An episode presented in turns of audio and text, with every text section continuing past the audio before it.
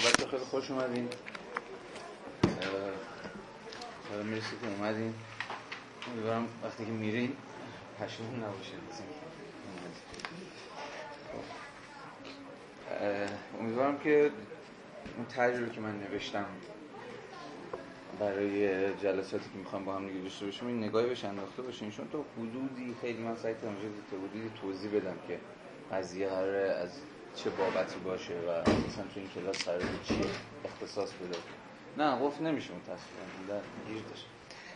حالا خودم وای میسن از چند این ببند.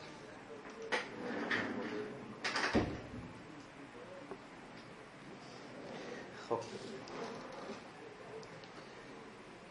همونطور که می‌دونید خب مسئله این کلاس ما قرار اختصاص پیدا بکنه به درباره مسئله اول مارکس من به نظرم رسید که ما رفته رفته حالا تجربه فرمان 6 7 ماهی رو داریم تو این مؤسسه رفتار تازه.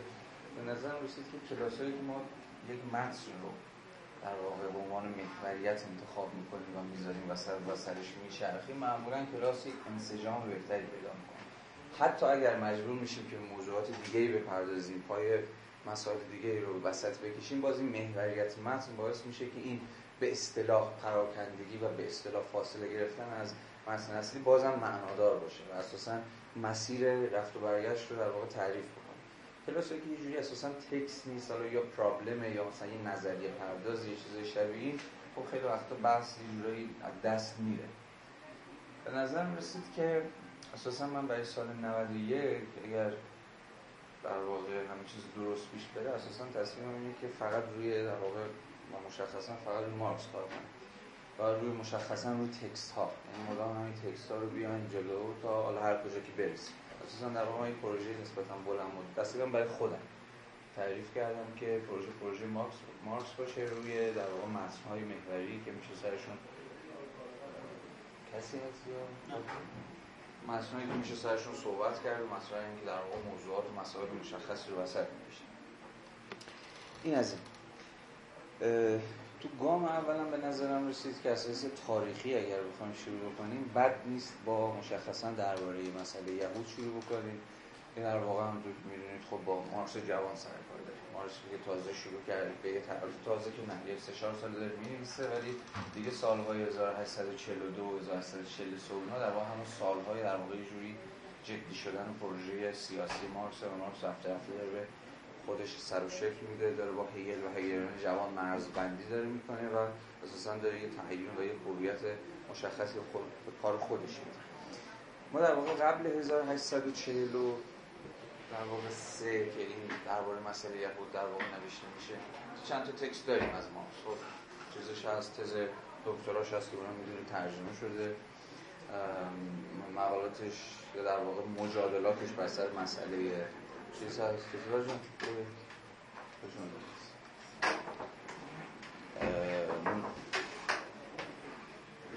سلام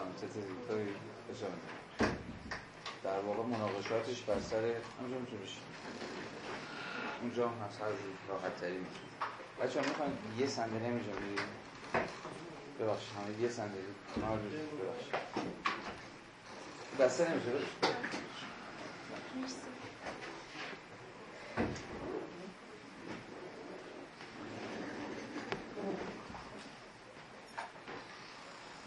در واقع تز دکتراش و مناقشاتش بر سر قانون سانسور. این هم دیدید دیگه هم همه ترجمه شده. اولی رو عبادیان و قاضی مرادی ترجمه کردن دومیش بر سر همین مناقشاتی که بر سر قانون مطبوعات پروس بوده رو اصلا مرتضوی ترجمه کرده و بعد می‌رسیم به دو تا کار بسیار مهم که این ترم و ترم احتمالا بعد به اون خواهیم پرداخت. خب این که دیدید دیگه حتما کار رو گرش الان نایاب و پیدا نمیشه ولی خب امیدوارم تونسته باشه در دقیق تبرر کرده باشه. گرچه تا حدودی هم مشخص پرابلم چیه ولی خب اساسا هدف همینه که این متن رو بخونیم و بر و بر همین حاشیه هم متن می‌کنم بچرخیم که خب خود کلاس در واقع اختصاص به این خواهیم باشه کار بعدی که متاسفانه ترجمه هم شده هم نشده به فارسی همین نقد فلسفه حق هگله کار واقعا کار بی‌نظیر و کار درخشانی من نمی‌دونم چرا. جدی هیچ وقت ترجمه نشد تو ایران. تیرداد که قبل انقلاب ترجمهش کرد البته ولی خب هم ترجمه کم ایراد داره و هم که کلا نایابه. اخیرا شنیدم که محمود عبادیان هم کتاب ترجمه کرده داده به نشر چشمه که منتشرش کنه. اما باز گویا در واقع توی ادیتی که شده به این نتیجه رسیدن خب ترجمهش ایراد داره. احتمالاً چاپ نخواهد شد.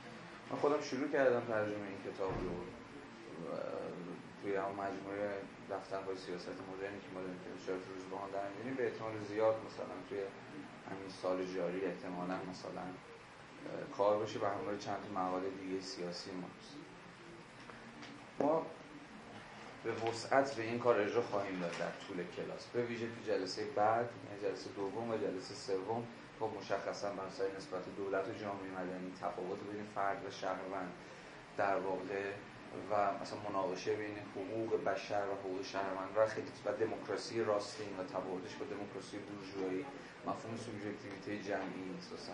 و خیلی موضوعات دیگه صحبت خواهیم کرد به این کتاب می‌رسیم. در واقع من سعی خواهم کرد اون بخشایی رو که ما لازم داریم که بخونیم ترجمه کنم یه سه چهار روز قبل اینکه کلاسمون در واقع شروع بشه رو همون در واقع این ایمیل گروپی که گفتم باز بکنیم و با هم بیشتر در ارتباط باشیم می‌تونم در واقع اشتراک بذارم. این کاغذ رو می‌دید که بنویسیم تو هم بعدا فرمودم بدون فقط اسم و ایمیل رو که من می‌تونم یه ایمیل گروپ باز بکنم که همین مطالب رو خانواده مقدسی که تعداد نیکی 158 ترجمه کرده با این اون بخشای مثلا یهودیش کنیم فرق کاملا آره اصلا اون کاملا متفاوت. آها اونو خونده آره نه نه. البته من نمی‌دونم تیرداد نیکی چی رو ترجمه کرد. آیا مسئله یهود رو تو کتاب خانشون خانواده مقدس؟ فصل درباره مسئله یهود داره سه تا فصل. خانواده مقدس. خب. حالا اون تیکه تیکه اصلا بیشتر اونام باز گریز زده بیشتر به پرولوتون هم آره آره. نه این اصلا رساله جداست. چهل صفحه هم بیشتر نیست اما خیلی فشرده اینو سعی کنم واقعا در واقع مثلا پروگراماتون دادن چطوری خوبی باشه. سلام سلام. سلام حال شما خوب. خب. آره. چند تا کم داریم؟ بله. حال شما خوبه. بفرمایید. آقا شد چهار سلام. آقا یه پاز و کوچولو ما بچه‌ها جابجا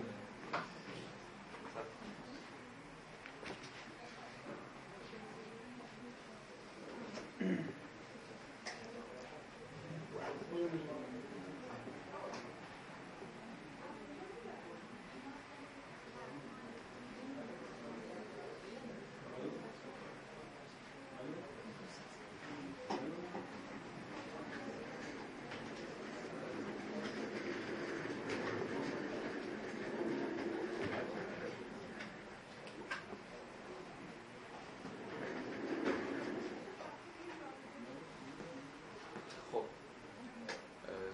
یکم می‌تونی بکشی به اون سمت. آها که یکم باز بشه علی جان.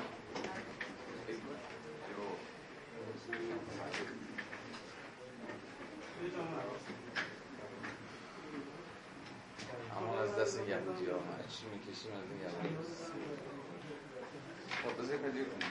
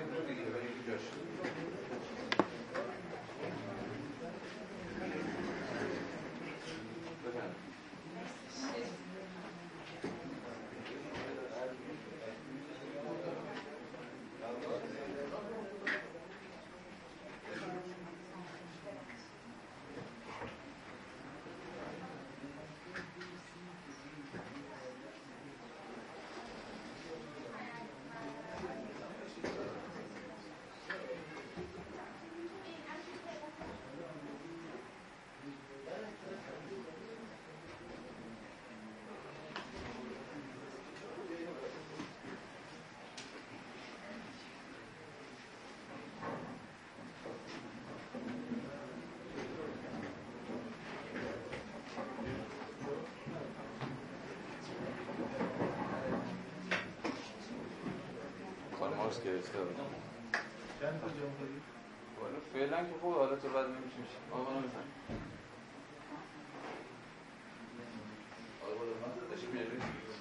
حالا.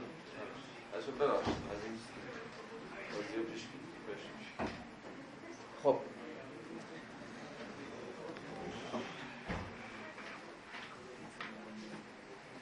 بعد پیش بشیم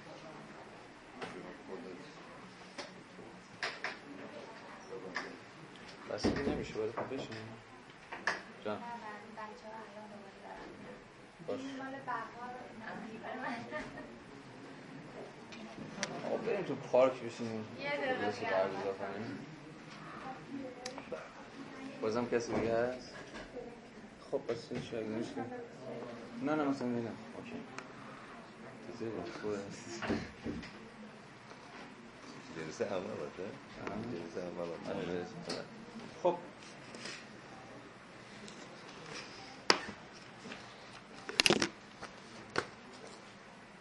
خب بحثمون سر این بود که قراره که در واقع تو سال 91 یک دوره کل دوره در واقع جور مارکسمانی داشته باشیم با محوریت محصول مشخص مارکس و با درباره مسئله یهود هم شروع خواهیم کرد دلیل که خب دلیلش هم تا زیاد مشخص هم در این تاریخی داره چون جز هم مسئله اولیه است مارکس تازه داره همین تکرار همون حرفای 5 دقیقه 10 دقیقه پیش داره مرزبندی می‌کنه با هگل هگلیان جوان به نظر سیاسی خودش داره سر شکل میده.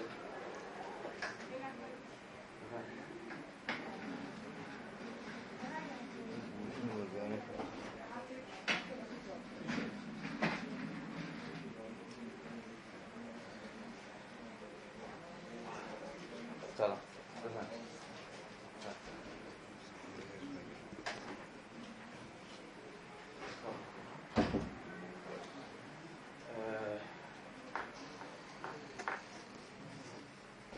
همونطورم که تو چیزم نوشتم تو ته درس اونم نوشتم در واقع ما هر جلسه رو سعی می‌کنیم که روی یکی از موضوعات محوری که توی همین درباره مسئله یهود مطرح میشه در واقع زوم بکنیم و به اتکای اون موضوع بتونیم از اون زاویه وارد در واقع بشیم و متن بشکافیم و پرابلماتیکاش رو در واقع بررسی کنیم کار دیگه که می‌خوایم بکنیم در واقع یه همین خانش اینترتکستوال دیگه بینامتنیه یعنی اینکه چجوری می‌تونیم متن درباره مسئله یهود مارکس رو در نسبت قرار بدیم به یه متن‌های دیگه در پرتو متن‌های دیگه بفهمیمش. حالا تو هر جا حالا تو این جلسه اگر اون ته درس رو دیده باشی چون من مشخصا می‌خوام تو این جلسه رو خود پرابلم و جویش صحبت کنم مثلا خود مسئله مثلا مسئله یهود چیه و چرا اساسا تو نظریه سیاسی و نظریه حقوقی کل اروپا تو قرن 19 هم تاثیر گذاره و بعد ردش رو بگیریم. حتی حالا خیلی البته سعی می‌کنم خلاصه تو نیمه اول کلاس خیلی خلاصه تا حتی تو همین اواخرم پیش بیام که در واقع. نه خواهش می‌کنم شما نرو و بحث خواهیم کرد که اساسا مسئله یهود چگونه اساسا مواجه شد کل نظری سیاسی و حقوقی در واقع اروپا.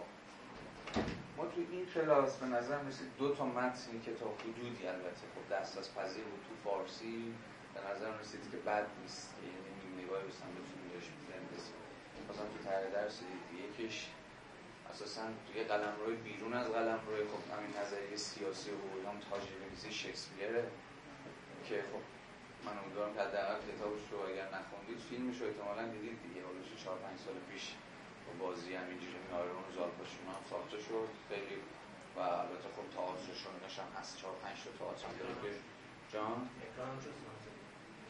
واقعا خب خیلی هم خوب. من دقیقا یادم اصلا بچگیم دقیقا یادم که این تله تئاترایی هم تلویزیون می‌داد. اون موقع همین تاجر ونیزی هم در واقع یکی از اون تله تئاترایی بود که حتی رو چیزم رفت. حتی نظر میاد اگر وقت می داشتیم خب واقعا خیلی خوب بود. یعنی واقعا یه جور تمرین اصلا خوانش بینامتنی می‌تونست باشه. حتی فیلم و اینجا با هم دیگه. چون چرا حالا یه توضیح میدم؟ چرا تاجر ونیزی چون مشخصا فیگور یهودی.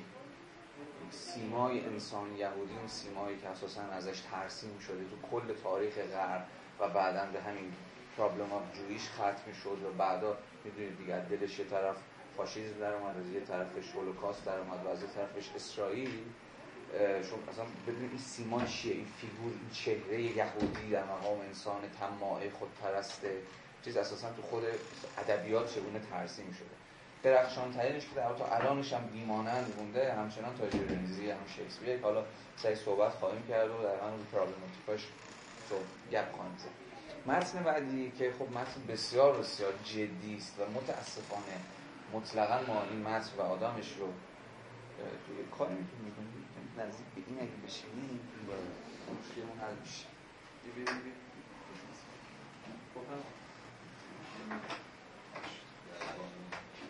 دیگه بدش کن. متن دیگری است. نه نه متن دیگری است که بسیار بنیادینه. خب تاجر که یه ترجمه در واقع نه چندان قابل اتکا اما به حال اوکی. ترجمه علادین پازارگادیه که برشه 40 50 سال پیش ترجمهش کردم. خب من کار را میندازه تو حدودی. من بخش از اون خواهم خوند. با هم در واقع می‌خونیم تا همین به مسئله یهود نزدیک بشیم. متن دیگری که بی‌نظیره در واقع و من سرش مفصل صحبت خواهم کرد این کتابه بکنم ببینید چیکار ببخشید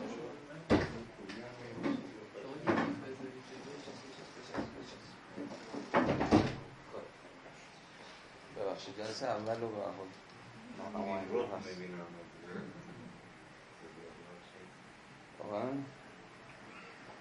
خب حالا صحبت می‌کنم. ازم بزرگتون که کتاب بعدی کتاب یهودیان و حیات اقتصادی مدرن ورنرزون بافت چرا این کتاب؟ خب چند تا دلیل داره. خب دیگه یواش یواش داریم میگیم وارد داریم بحث میشیم دیگه که مسئله از چه یه بار دیگه مرور کنیم که ببینیم اصلا چیکار می‌خوایم بکنیم مشخصا تو این جلسه می‌خوایم خود مسئله یهود سرش صحبت کنیم که اساسا چیه مسئله یهود و اساسا چرا مسئله یهود؟ و پرابلمی که مارکس داره باش میجنگه و داره باش کلنجار میره و در واقع یه جور مواجهه که با برونو بایر داره برونو بایر می‌دونید که از همون کله گنده های هگلیان جوانه در واقع فیگور اصلی جریان هگلیان جوان. برونو بایر خود فویرباخ اشتراوس در واقع ماکس اشتیرنر و حالا آدم های کمتر مهم. از همه مهمتر همین برونو بایره که در واقع ماجرای مارکس جوان بیش از هر کس دیگه ای در واقع داره با او یه جور مرزبندی می‌کنه. مثلا کل کتاب ایدولوژی آلمانی یه جور مرزبندی با همین هگلیان جوان دیگه. مشخصا با اشتینر فورباخ و همین بایر این متن در واقع از اول متنهایی که مارکس داره فاصله می‌گیره با بایر چون جزئی حلقه در واقع همین جوانان برلین بودن همین سر پرشور هگلیان یعنی اینه در واقع هم مطالعات هگلیان چپ هم. شما هم هگل چپ داریم هم هگل راست. در واقع تفسیر چپگرایانه و تفسیر راستگرایانه از هگل وجود داره. بازم می‌دونید که هگلیانی راست هگلیانی خب بیش از هر چیزی روی عناصر فلسفه حق این کتاب که تو جلسه بعد مفصل من روی این کتاب زوم خواهم کرد اصلا کل سعی کنیم کتاب کلش که خب شوخیه ولی سعی کنیم شمایی من به دست بدم که این پرابلم هگل تو این کتاب چیه چرا مهمه با این نظر سیاسی. در واقع بیشتر تاکیدشون رو این هگله که یه جور هگل متأخره هگل پیره هگل خب مشخصا داره از دولت در برابر جامعه مدنی داره دفاع می‌کنه یه جوری می‌خواد دولت مدنی رو ادغام کنه جامعه مدنی ادغام کنه تو بدنه دولت که نگران نباشید صحبت کرد سرش. و هگلیان جوان در واقع تاکیدشون بیش از هر چیزی رو روش شناسی پیدارشناسی روح. روش شناسی پیشرونده که مدام در واقع روح داره. همین فرماسیون هایی که توش قرار بوده رو نفی می‌کنه و توی در توی همین فرایند تکاملی شدن. یعنی به نظر میاد که هر کدوم از این هگلیان چپ و هگلیان راست یک بخش هگل هگلیان چپ پس رو پیدارشناسی در واقع روی رو هگل جوان یا هگل میان سال و هگلیان راست هگلیان محافظه کار رو هگل متأخرتر هگل عناصر فلسفه حق هگل نظریه دولت. حالا مارکس هم در واقع همین جور فاصله گذاریش با هگل رو با همین نقد همین کتاب عناصر فلسفه حق در واقع شروع می‌کنه که خب این کتابی که صحبت هم کردیم که خب ترجمه های جست گرفته ازش موجوده و خب سر این کتاب هم مفصل بحث کنیم درباره مسئله یهود نقد مارکس روی یک مقاله از با به نام مسئله یهود. پس درباره مسئله یهود یعنی درباره مسئله یهودی که برون بایر نوشته است. خب این پرابلم این. اما خب خود پرابلم چیه؟ خب خود پرابلم پرابلمیه که یهودیت دست کم تا 1948 که تشکیل یه جور دولت اسرائیله و دست کم به زعم خود یهودی ها مسئله اسرائیل حل میشه همواره بر سایش بر سر اروپا واقعی بود خب که سوال ساده اینه با یهودیان چه باید کرد؟ و در واقع پرابلم خود یهودی ها. ما چگونه می‌توانیم به حقوق سیاسی و به حقوق شهروندی دست پیدا کنیم؟ خب بنابراین دو و خود این پرسش دقیقا دل چی میاد؟ از دل تاریخ قوم یهود. که خب کم و بیش داستانش همه شنیدیم دیگه. تا در واقع داستان آوارگی که از سال 586 قبل از میلاد با حمله بابلی ها به اورشلیم و یه جور همین آواره شدن و بی خانمان شدن یهودی ها شروع میشه. و یه جور قوم پراکنده و قوم آواری که به من هیچ سرزمینی از آن خود نداره و مدام همین یه جا در واقع مهمانه. البته مهمان به ظاهر ناخونده دیگه. یعنی مهمانی که هیچ میزبانی پذیراییش نمی‌کنه و همواره در واقع یه جورایی با ترد اجتماعی و با نفی و اینجور چیزا در واقع عجینه. تاریخ یهودیت همین تاریخ این آوارگی است. آقا جان اون داره می‌خوره با شیشه یک مریض شروعتر مسئله حل خب اما همونطور هم که تو خود متون مقدس یهودی است اما این یهودی این در واقع آوارگی یک روزی با بازگشت و عرض موعود که همین در واقع اسرائیل یا به عبارت بهتر فلسطین این روزیه در واقع مسئله پایان پیدا می‌کنه و یهودیان دوباره به خانه باز میگردن. اما خب توی این هلوش 2500 سالی که یهودیت آواره بود همواره به مسابه یک خارجی به مسابه یک بیگانه به مسابه یک مزاحم به مسابه یک بیخانمان به مسابه در واقع هم یه مهمان ناخوانده همواره یه جورایی مزاحم هر گونه چیزی بود دیگه. مزاحم هر گونه تمامیت یابی اساسا دولت ملت ها بود دست کم زمان دولت ملت ها اساسا شکل گرفتن. یعنی مسئله بود که خب این یهودی ها اینجا چی کار می‌کنن؟ یا این یهودی ها در واقع چه پیوندی با دیگر اقوام دارن؟ مسئله اصلی هم دقیقا به این برمیگرده که یهودیت به شدت همین روی این خاص بودگی خودش روی اینکه ما یهودی هستیم و اینکه ما یک در واقع دست یک کاست. کاست این هم یه طبقه مسته ای که بیرون نداره دیگه. کام همه همه چی تو درونش اتفاق میفته وجود با همین پارتیکولاریزم با همین جزئیات گرایی با این خاصگرایی خودش همواره تعریف میشه. می‌دونی اساسا گتوها که بعدها مثلا احیا شد دست کم توی البته اینم بگم گتوها که شاید خب تو همین فیلم ها اونم زیاد دیدید دیگه. گتوهایی که توی آلمان و ایتالیا در 1930 خیلی ساخته شد و یهودی ها توش میچپید یهودی ها رو توش در واقع زندانی و محبوس می‌کردن.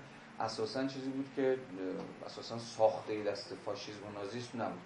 گتو نشینی اساسا خودش بخشی از جداگزینی خود فرهنگ یهودیه.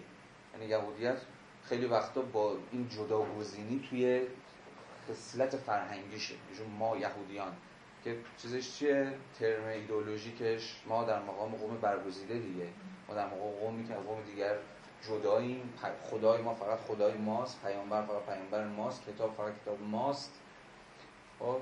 و بعدا بازم همتون می‌دونید که با مسیحیت و تفسیر مسیحی و تفسیر سمپولی از مسیحیت که اساسا ادیان به اصطلاح اسرائیلی یا بنی اسرائیلی در واقع کلی میشن و خطابشون همگان رو در بر می‌گیره. تا قبل از تفسیر سمپولی در واقع سمپل در واقع مؤسس مسیحیت کلیسایی که ما امروز می‌شناسیم. در واقع یهودیت و همه ادیان بنی اسرائیلی در واقع ادیان به شدت خاصگرا بودن. ادیان به شدت قوم محور و پارتیکولاریستی بودن. خب. یه چیزی من ببخشید من قبل اینجا بگی یه نکته روش شناسانی برای کلاس بگم. ببینید بچه هایی که اول اومده من اول گفتم. خب کلاس رو می‌خوام خیلی هم چی میگن؟ دوستانه می‌خوام اداره بکنی و هم مشارکت جویانه. بنابراین من خیلی اصراری اصلا به متکلم وحده بودن و اینجور چیزا ندارم. هر کسی تو هر لحظه احساس کرد می‌خواد مداخله ای بکنه یا مناقشه بکنه یا نقد بکنه تفسیر دیگه بده. پس مفروض اینه دیگه. من یه بار میگم برای همیشه. این چیزی که در واقع در یه جورایی ریشه های نمودای پیشا مدرن تو گفتی رو یه چیزی بهش اضافه بکنم اونم اینه که تا حدی درست این حرفت که به هر حال به انزوا طلبی یا خاصگرایی خود یهودیت هم رفت می‌کنه اما توی دوره هایی به حال یه زور عینی خیلی محکمی هم بوده در واسه پراکنده کردن یهودی ها و بیرون کردنشون مثل از محیط شهرها که دو تا جا خیلی پررنگ میشه. این یکی در واقع دوران تفتیش توی پرتغال و اسپانیاست. حدود سالهای 1400 قرن 15 و 16 یکی هم که یه مقدار بعدتر تو که حالا در واقع صحبتی بعدتر اضافه می‌کنم. ما می‌خوای برسی به در واقع آره. پایگاه آره، طبقاتی و اقتصادی یهودی و نقشش که من تو تحلیل حالا یعنی در واقع این یه مقدار میشه اینجوری هم نگاه کرد که ریشه های در واقع پررنگ مسیحی داره تو خیلی از دوره های یهود ستیزی و گتو. یعنی کلیسا کاملا میاد پشتش پاپ حمایت می‌کنه و آره اون که بی تردید و بی برو برگرد. شد؟ آره. مرسی. حالا من مفصل صحبت می‌کنم. سرش خب به شرط اینکه خسته نشین و خسته نخواهید شد خب بگنم برسیم چون اینم یه بحث خیلی جذابیه که بازم تفاوت سه فیگور یهودی بودن دل خود اصلا فلسفی باز می‌کنه. سر این سه تا صحبت کنه. حالا همه رو تقریبا بینامینه که کمتر بیشتر هم می‌شناسیم. ولی این دو تا کمی محجور ترن باز شله یه کار ازش به فارسی ترجمه شده. همین جریان های اصلی عرفان یهودی فرانس روزنسوای که قول بیشاپادو هم هست اتفاقا. کمتر کسی می‌شناسه صحبت کنیم تذکری که ابوالفضل داد تذکر درستیه ولی خب من می‌خواستم تو ادامه بهش برسم. بذار هم خط رو دنبال بکنیم تا برسیم به همون دقایق که مثلا بهش اشاره کرد. خب پس ما با مسئله یهود به چه معنی سر کار داریم؟ همین با, با یه جور ادغام ناپذیری یهودیت در مقام یک گروه خاص در یک بدنه کلی به نام ملت. در یک بدنه کلی به نام مردم در یک بدنه کلی به نام شهروند. جور ادغام ناپذیری یعنی ادغام ناپذیری. هم از جانب خودشون با همین خاصگرایی همین عزلت گزینی ما برگزیدگان و هم از اون سمت همون مناقشات مسیحی مناقشات دولت مسیحی که اساسا یهودیت و مسابقه نفی خودش هیچ وقت نتونست بپذیره. و همه مناقشه توی درباره مسئله یهود همینه. problem چیزی اینه دیگه. problem بایر اینه که دولت مسیحی تا زمانی که مسیحیه یعنی چی؟ یعنی تا زمانی که یهودیت رو مثابه اپوزیسیون خودش می‌فهمه یهودیت رو مثابه دشمن خودش می‌فهمه اساسا نمی‌تواند به شما یهودیان آزادی بده. و شما یهودیان تا زمانی که یهودی هستید تا زمانی که خودتون مثلا اپوزیسیون مسیحیت تعریف کنید تا زمانی که روی پارتیکل همین روی جزئیتگرایی و جداگزینی و عزلت نشینی خودتون تاکید می‌کنید نمی‌توانید آزادی یا همون حقوق رو به دست بیارید. بنابراین به زمین بایر دو سمت کار خرابه. هم از جانب دولت که توی دولت مسیحی نمی‌تواند آزادی بدهد هم از جانب یهودیان که یهودیان نمی‌تونن آزادی رو بگیرن. خب حالا این رو ما جلسه دوم بهش می‌پردازیم که وارد اصلا بحثای نظری سیاسی خواهیم شد. ولی همین قد برای همین دقت تاریخی که لازم داریم فعلا کفایت می‌کنه. حالا گام های بعدی رو بریم جلو. حالا دقیقا پس تا حدودی پرابلم مشخصه. پرابلم چیه؟ پرابلم درباره مسئله یهود. برون بایر خب مشخصا حرفش تا حدودی ساده است. ببین این مسئله یهود فقط از دو سمت باید حل فقط یعنی از دو سمت باید حرکت کنیم. این دو سمت یه نقطه با هم دیگه می‌رسن. اونم اون نقطه که یه جور مسئله حل میشه. خب تا حدودی راه حل تو خود طرح مسئله بود دیگه. یک طرف. دولت از مسیحیت خودش دست برداره. یعنی چی؟ یعنی به دولت مدرن. یا به تعبیر درستتر به دولت سکولار تبدیل بشه. یعنی دیگه نسبت به ادیان بی تفاوت بشه یعنی به همه به یک چشم نگاه کنیم این یه سمت بازیه. این سکولار شدن دولت یک. و دو یهودیت هم از یهودیت خودش دست برداره. این اینجاست که خب اولیه که می‌شناسیم. ما تو جلسه حالا آخر کلاس خواهم گفت. جلسه احتمالا دوم سر سکولاریزاسیون و سکولاریته و نظری هاش صحبت خواهم کرد. منابع رم تو تحلیل درس. گفتم که چه text ایی رو بخونیم. تحلیل دموکراسی تو آمریکای توکویل بسیار مهمه. کتاب لائیسیته چیست شریان راستی خیلی مهمه. و کتاب دیگه که آخر خواهم گفت که داریم برنامه جلسه بعد مرتب می‌کنیم. اما پس این سمت خیلی مناقشه نیست.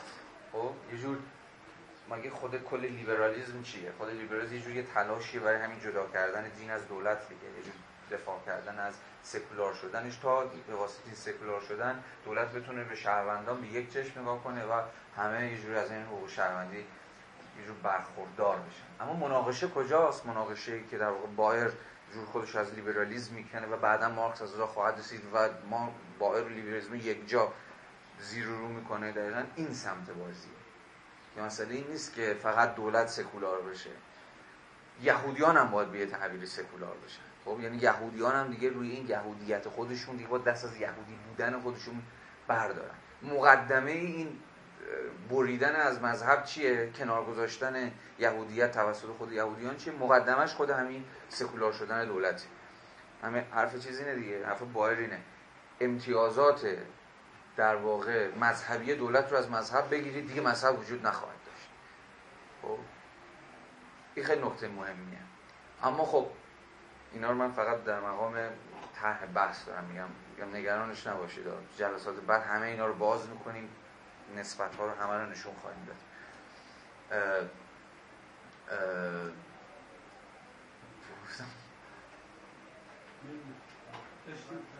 دعوای مارکس چرا؟ انتقادش به صرفا نگاه الهیاتی بایر چیه؟ خب خب از یه دیگه شروع کنم دوباره می‌رسم خب راه حل بایر. راه حل باهر راه حل دوگان است. سکولار شدن دولت در واقع ملغا شدن یهودیت به دست خود یهودیان. این مسئله پس دو طرفه حل میشه. شرطش هم در واقع این بود که آها شرطش هم این بود که دولت دست از همین دست از مذهبی بودن خودش برداره و نگاه عامی به همه مذاهب داشته باشه و این نگاه عام در واقع ریشه هر گونه مذهبی رو خواهد زد.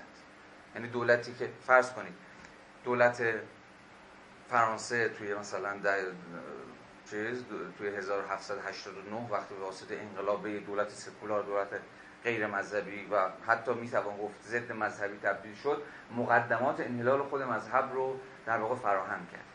یا البته باری امتیازهایی هم میده. میگه در بهترین حالت وقتی دولت سکولار میشه مذهب تبدیل خواهد شد به همین عقب نشینی یا عبارت بهتر عقب نشینی خواهد کرد به هم حوزه خصوصیه.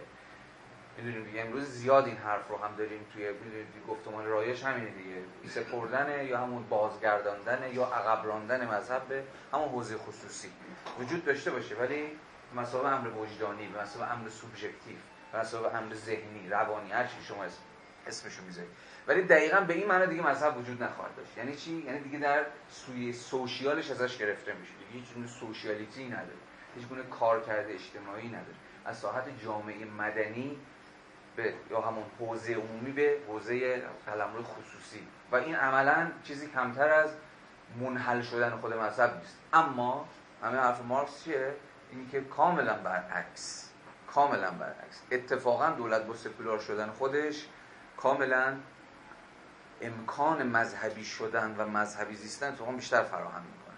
و اینجا اشارهش به خود مورد آمریکاست دیگه. آمریکا در مقام یه دولتی که نسبت به هر گونه مذهبی بی تفاوته تو قانون اساسیش هم هست ولی مذهبی ترین کشور تقریبا حتی اون موقع هم تو سال 1843 44 هم کما اینکه امروز همه جامعه آمریکا رو جامعه مذهبی می‌دونستن. برخلاف خب ظاهر کاملا دنیویش به اصطلاح یا ظاهر کافر کیشانش حتی اما در بنیادهای خودش مذهبی.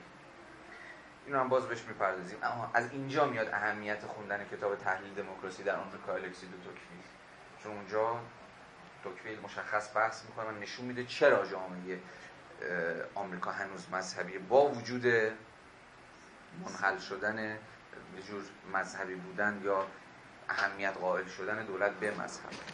این راه حل مارکسی در واقع اینه که نه باید راه حل یه جای دیگه جست. مذهب رو باید در درون خود جامعه مدنی منحل کرد.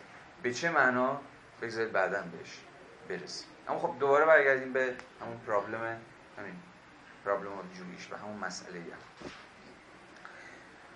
خب در واقع مسئله یهود دست کم تا همون مقطع 1844 مسئله است که یه جوری حل ناشده است. مسئله است که همچنان باقی مونده یهودیان همچنان آوارن یهودیان چون از هیچ حقوقی برخوردار نیستن و توی حاشیه های جامعه یا تو همون گتوها در واقع دارن زیست اما باید به این نکته پرداخت که در واقع تو خود یهودیت هم یک فضای یک دستی به هیچ وجه حاکم نبود. اون چیزی که در واقع فضل هم گفت حدود اینجا مثلا میشه بحثش رو مطرح کرد. ببینید یه تفاوتی هست بین دو تا یه جور طایفه طایفه که نه مثلا. آره تا حدودشون ریشه های نژادی هم داره. چون در واقع به دو تا دسته تقسیم میشن. اسواردی ها و اشکنازی ها خب؟ حالا تو همین کتاب زومبارت هم سر اینها بحث میشه. در واقع این اسفاردی ها یه جوری همون یهودیان چیزن یهودیان اشراف منشن. یهودیان یهودیان هستن خودشون اتفاقا از لحاظ نژادی و خون و اینجور چیزا خیلی اصیلتر و در واقع فرهیخته تر از یهودیان اشکنازی می‌دونن و بین اینها به شدت مناقشه هست. یهودیان در واقع اشکنازی همون یهودیان گتونشینن و همون یهودیان فقیر همون یهودیانی که اصلا گتو یهودیان گتونشین هموار با همینجور فقر و فلاکت و ولگردی و دزدی و اساسا اینجور چیزا تعریف می شدن و همواره خود اسواردی ها و خود یهودیان همین اشراف یا یهودیانی که اینجوری دارن بیرون تو دل جامعه زندگی می‌کنن همواره این اشکنازی ها همواره تحقیر می‌کردن. حتی توی قرن 17 و 18 هم خود اسواردی ها یعنی همون یهودیان فرهیخته و به اصطلاح با اصل و نسب به اصطلاح چون خودش محل مناقشه است. توی طرح ترد کردن و اخراج کردن یهودیان گتونشین یا همون اشکنازی ها از خود مسیحیان پیش دستتر بودن. و حتی خیلی وقت ریشه رو تو خود چیزم شما می‌بینید. ریشه تو خود تجربه نازیسم و فاشیسم آلمان و ایتالیان در اونجا همکاری یهودیان با آلمانی ها برای حتی خب قضیه اونجا دیگه خیلی چیز نیست. قضیه تقابل بین اسفاردی و اشکنازی نیست. خب خیلی وقتا به سادگی مثلا مثلا نجات و جان و اینجور چیزا هست. اما می‌خوام بگم مناقشه جدی بین خود دو تا دسته از یهودیان هم بود. در واقع یهودیان اروپای شرقی که هنوزم یهودیان حالا یه چیزی بگم که خب خیلی نکته مهمی هستن برای فهم اسرائیل توی این سالها به شدت مهمه اینه که ببینید یهودیان اروپای شرقی به راستی که خب مثلا میشه نشون داد. به راستی که از اروپا از یهودیان اروپای غربی مثل اسپانیا، پرتغال، آلمان و یهودیان آمریکای شمالی در واقع رویه آشتی ناپذیرتر جنگجوتر مصالح ناپذیرتر نافرهنگیتر دارن. و ارتودکستر ارتودکس هم کلمه خوبی الان مثلا در واقع ولوش ده 20 ساله که می‌دونید بیشترین تمرکز اسرائیل برای جذب یهودیان از یهودیان اروپای شرقیه. خب یعنی همین یهودیان ارتودکسی که به هیچ وجه چیز مناقشه من... چیز آشتی با مثلا فلسطین و اونجور چیزا رو به شدت و همین پارتیکولاریتی خودشون به یهودیت مساوی کمی قوم برگزاری در واقع تاکید دارن این احزاب تازه تاسیس اسرائیل مثلا این اسرائیل خانه ما و خیلی اینا اینا همه رو در واقع همین اروپاییان از روسیه آمده و کشورهای دوربر روسیه هم اروپای شرقی آمده ساختن می‌دونید دیگه اینا الان به شدت نیروهای دست راستی اسرائیل همین همین یهودیان به اصطلاح اشکنازی هم.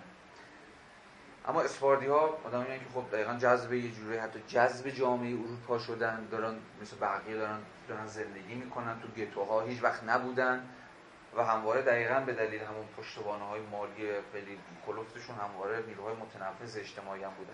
حالا سر بحث بر تو تاجر ونزی نشون خواهم داد که کجا این قضیه رو دقیقا میشه دست تو ادبیات کجاها ردی ازش واقع میده پس خود مناقشه تو خود مسئله یهودیت هم هستش. اما بس ما با یه دو جور یهودیت این بار سر کار داریم. همین یه, یهودیت به شدت گتونشین و ازلت نشین که بیشتر با همین جریان اشکنازی تعریف میشه و با یه یهودیتی که اتفاقا می‌خواد ادغام کنه خودش رو در بدن اتفاقا خیلی از همین اسوالی ها می‌دونه دیگه تغییر مذهب دادن و مسیحی شدن. از جمله پدر خود مارکس. پدر خود مارکس یک خورده تاجریه مثلا توی جان؟ اسفاردی. آره اسفاردی ها و اشکنازی ها خود پدر مارکس هم یه تاجر توی یه شهر کوچیک تریر توی آلمان. قبل از اینکه مارکس اساسا به دنیا بیاد از یهودیت به مسیحیت گرفته تا بتونه کاراشو در واقع همین به عنوان بیزنسمن می‌تونه کاراش پیش بره چون یهودیت و یهودیان مثلا محدودیت داشتن از لحاظ تجاری و حقوقی و اینجور چیزا تو آلمان. 1800 و دورور 1817 18 که مارکس داره دنیا میاد ولی مارکس خودش یک یهودی زاده است. اما خب یهودی زاده ای که دقیقا با این مختصات باید بفهمیدش. ولی بس مسئله یهود خودش در دل خود قوم یهود هم بسیار مناقشات خیلی جدی توش وجود داره. حالا یه باز یه گریزه یه جور حالا بذارید اسمشو بذاریم یه زنگ تفریح کوچولوه. که دقیقا همین مناقشه و همین تفاوت بین خود یهودیان و سر یهودی بودن می‌تونیم تو این سه تا چهره این سه تا فیگور بسیار مهم تاریخ جو فلسفه غرب هم صحبت یعنی این سه تا سه تا آدم سه تا خب متفکرن دیگه ولی عملا مترادفن با سه نوع یهودی بودن هر کدوم از اینا به یک معنا یهودی هن. خب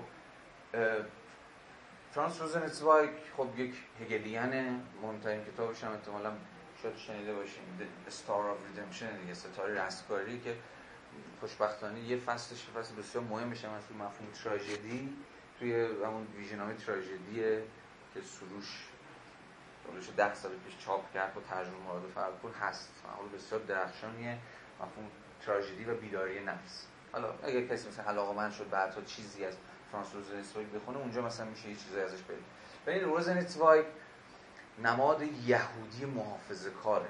یعنی یهودی که دقیقا معتقده که یهودیان باید در دل خود جامعه اروپا توی همین یه جورایی خاص بودگی خودشون رو حفظ کنن.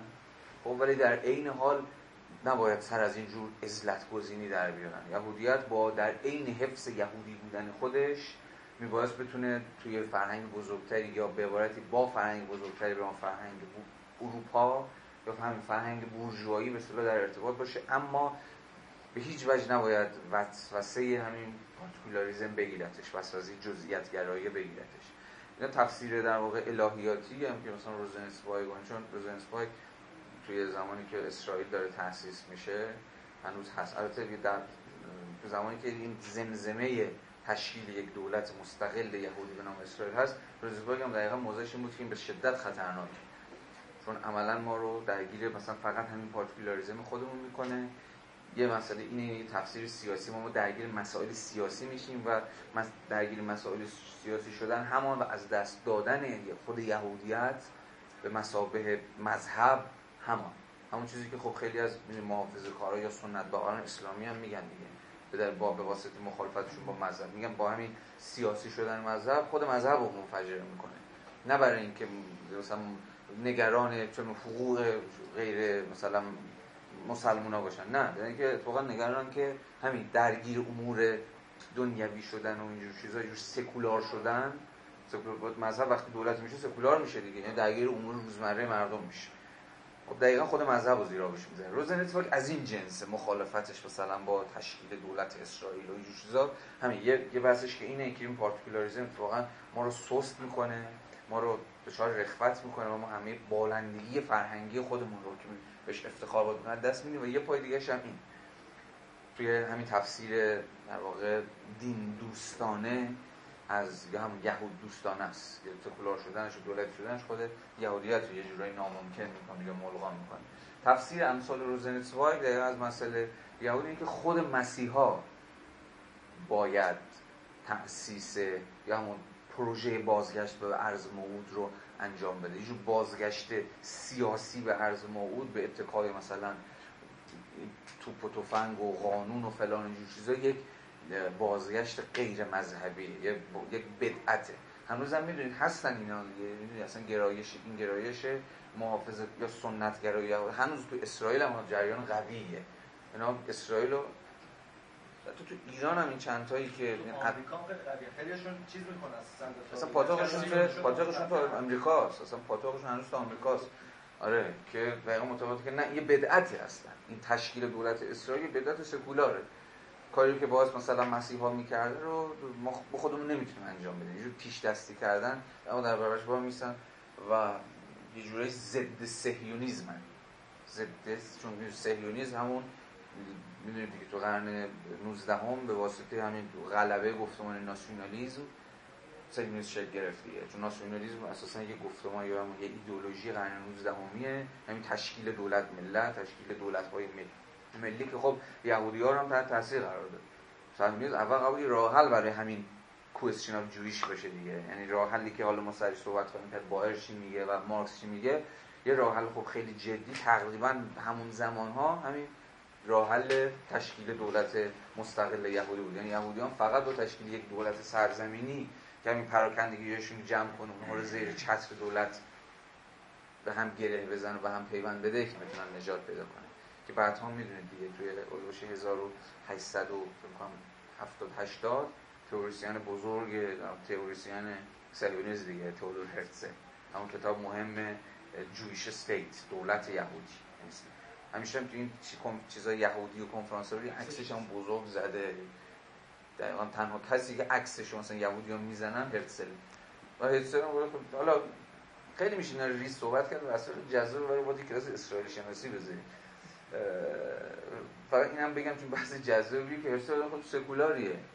این اصلا مثلا اصلا آدم مذهبی نیست. خب مثلا برای اینکه قوم موسی به سر مذهب موسوی رو در واقع به سرانجام برسونه دست به این کار نمی‌زنه. راه حلش خیلی political ه سیاسیه. میگه تشکیل اسرائیل راه حل سیاسی برای که ما از این فلاکت و آوارگی و دربدری و تو سری خوردن اینجا و اونجا بتونیم نجات پیدا بکنیم. حالا این هم در واقع داشته باشید. پس فرانتس روزنتسوایگ فیگور انسان سنت‌گرایی است که دقیقا معتقده که مسئله یهود نباید با تشکیل یک دولتی به نام حالا اسرائیل هر چیزی حل کرد. اتفاقا یهودیان باید همچنان توی دل دولت ملت های اروپایی باقی بمونن کار خودشون رو بکنن ولی کامیونیتی خودشون رو داشته باشه کامیونیتی خود در دل دولت ملت هر نوع خاصگرایی هر نوع جدا کردنمون در واقع ریشه خود یهودیت خواهد.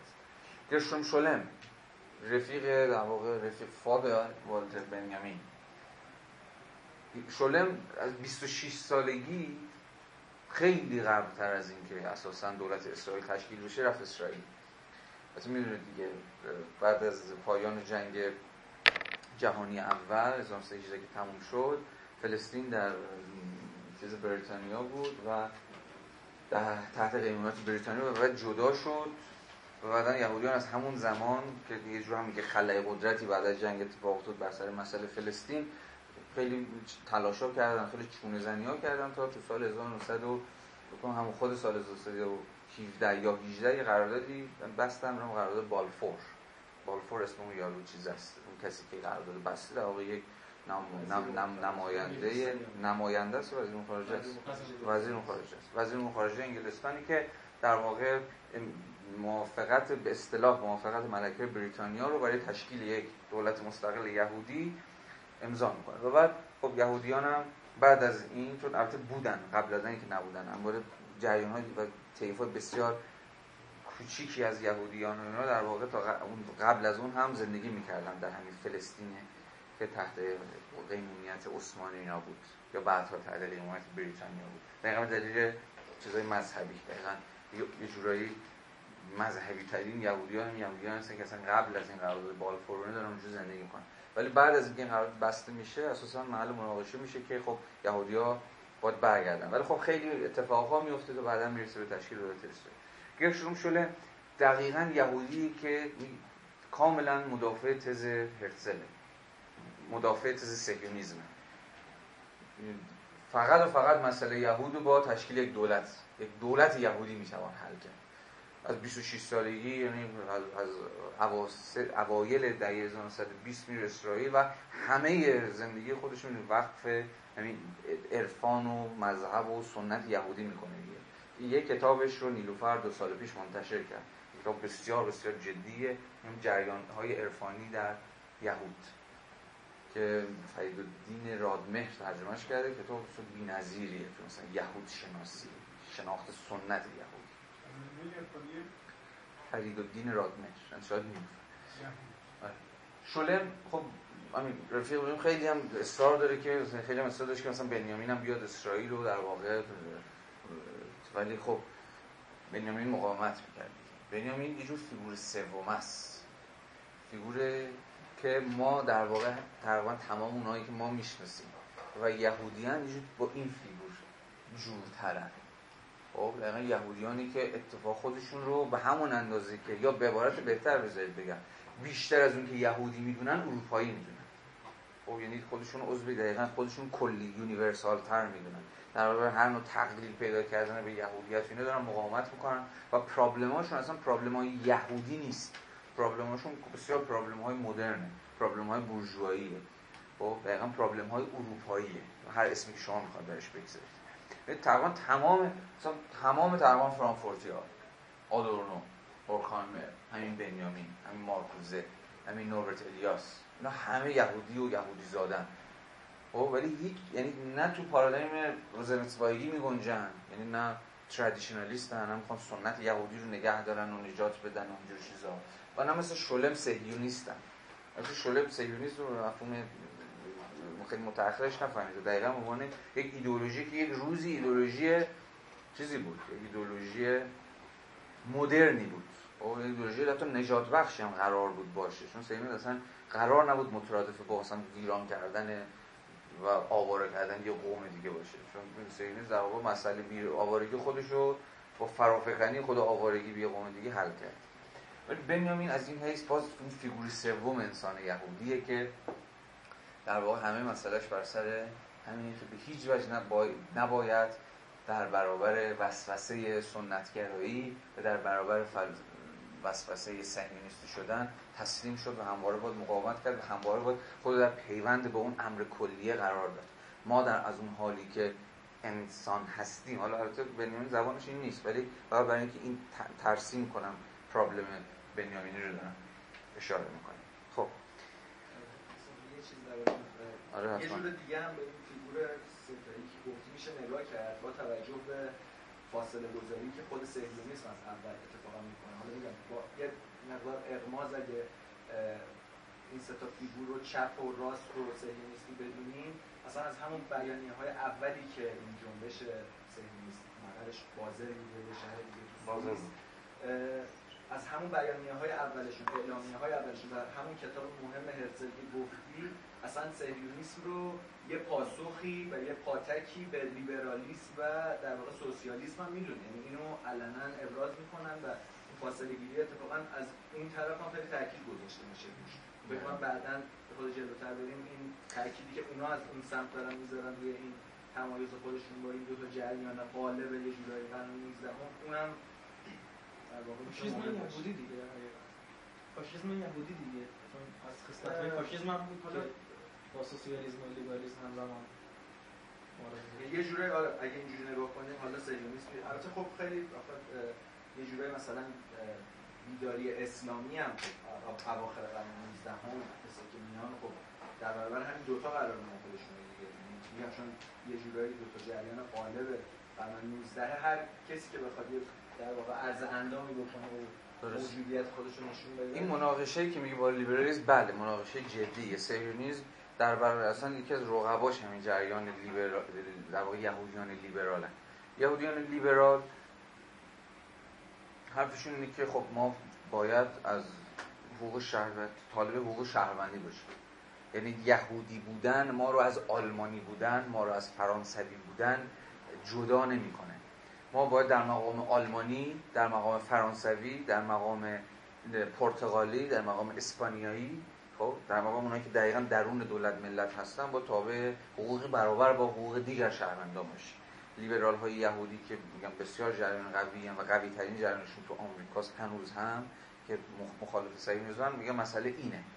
مسئله این نیست که به واسطه یهودی بودن خودمون رو جدا کنیم از مثلا nation state ها میگه ما یه nation state جداگانه می‌خوام نه اتفاقا مسئله ما بسیار اینو برابری عامه. خب این اتفاقا حالا گفتمان خیلی جدیه دیگه. یعنی گفتمانی که دقیقا در برابر particularism تو می‌خواد از همین universality و equality دفاع کنه. یه جور همین برابری و جهان شمول بودن یا همه شمول بودن. یه جور همین پاک کردن اتفاقا خود تفاوت و تبدیل کردنش به یه امر کاملا تصادفی. یهودی مسلمان. هیچ لحاظ در واقع حقوق شهروندی تفاوتی وجود نداره. اما تو جلسه سوم خواهیم دید که مارکس با در واقع تفکیکی که بین فرد و شهروند می‌ذاره چجوری سعی می‌کنه گفتمان لیبرالی رو نقد کنه؟ فرد همون در واقع انسان واقعی در اون جامعه مدنی که خب یه مذهب خاص خودشی داره مقام و منزلت و شعن خاص خودشی داره پایگاه طبقاتی خاص خودشی داره. خب دقیقا, دقیقا به این دلیل کاملا آدم ها مثلا متفاوتن. اما شهروند چیه؟ انسان انتظایی. خب؟ یه جور برابری انتظایی شهروند ما هممون شهروند یعنی همون انسان کلی و آمی که من میگیم فارغ از هر گونه مذهب و رنگ و نژاد و فلان و فلان و فلان. خب این تهش به چی می‌رسه؟ همون انسان انتظایی می‌رسه دیگه. منی که از همه جزئیات های خودم توهی شده ام تبدیل میشه اون انسان انتظایی. یعنی حقوق همه ما تو ساعت شهروندی یکسانه. اما ما تفاوت های واقعی با هم دیگه داریم. خب؟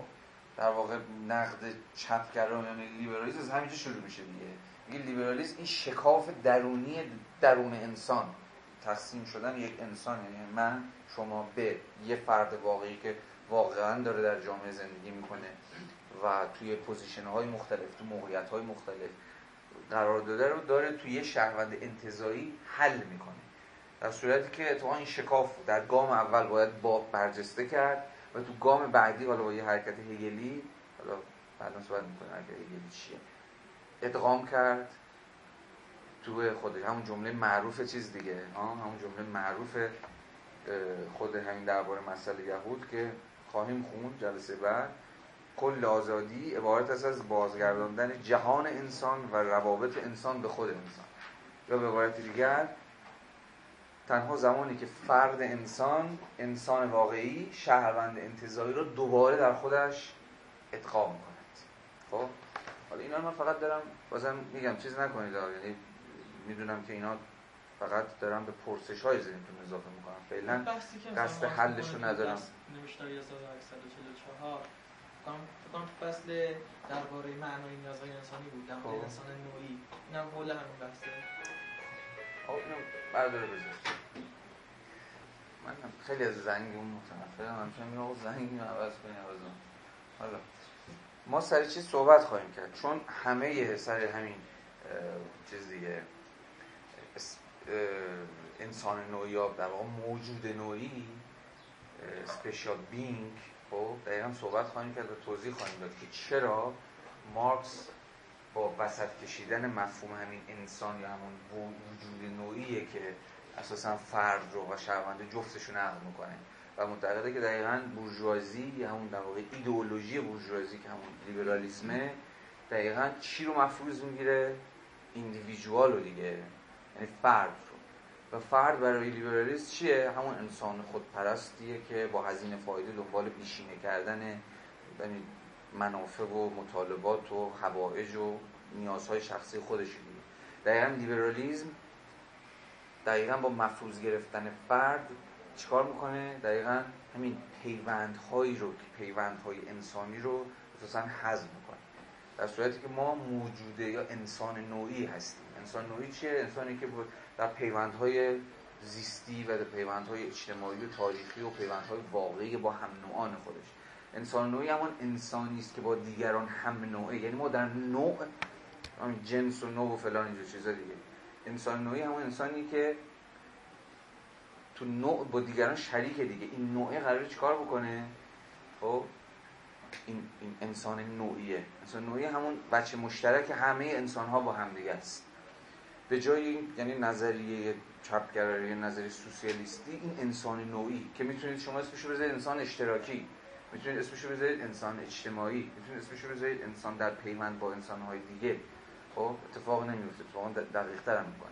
این رو در واقع به نفع اون ایندیویدوال خب همون فرد. هر که همین جدا از دیگران فقط به فکر خودشه و به فکر اون بیشینه کردن سود و منافع و فلان خودشه و همیشه با هزینه فایده اینو عمل می‌کنه در واقع حذف می‌کنه. جور پس مناقشه تو ساحت آنتروپولوژیک هم هست. یه دو تا انسان شناسی انسان شناسی مارکسی بازم این هم جلسه بعد صحبت خواهیم کرد که چون سه, سه تا مارکس چیز داره دیگه تعریف داره یه جورایی از انسان به سری صحبت می‌کنه. در برابر انسان شناسی بورژوایی لیبرالی در واقع ایندیویدوال جور اما این مفهوم انسان نوعی بسیار مفهوم مهمیه و بسیار مارکس در همین جا بهش ارجاع میده و از انسان نوعی در برابر یعنی انسان پرت شده یا انسان اتمیستی شده در واقع دفاع می‌کنه. حالا دوباره برگردیم ما هنوز به چیز نرسیم به متن نرسیم خب. دوباره همه این رو دوباره برگردیم و دوباره برسیم به سر موضوع. روشمون اینه دیگه. یعنی از نقطهمون تقریبا همین یه چیز بیشتر نیست است یعنی مسئله یهود از ابعاد مختلف از های مختلف حرکت می‌کنیم یه مقداری تکلیف سری چیزا رو روشن می‌کنیم دوباره برمیگردیم حرکت می‌کنیم تکلیف یه چیزایی رو روشن می‌کنیم و خب قاعدتا هزار تا مسئله دیگه ایجاد می‌کنیم.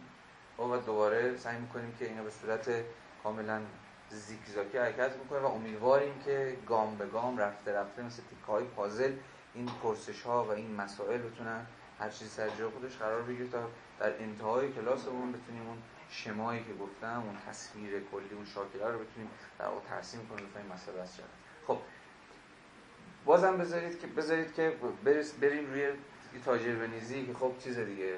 بازم یه همش زنگ تفریح شد که اینم جورایی زنگ تفریحه ولی خب همین یه حاشیه که خودش از متن مهمتره دیگه یا حاشیه که خودش متن میشه.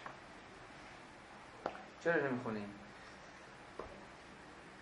گفتم اول کلاس به بچه که بهتر از هر جای دیگه تو ادبیات غرب انسان یهودی انسان همین انسان نوعی انسان نوعا یهودی یعنی همین ویژگی مشترک انسان یهودی. تو این تاجر ونیزی خوندی؟ فیلمش دیدی؟ کسی خونده یا فیلمش دیده؟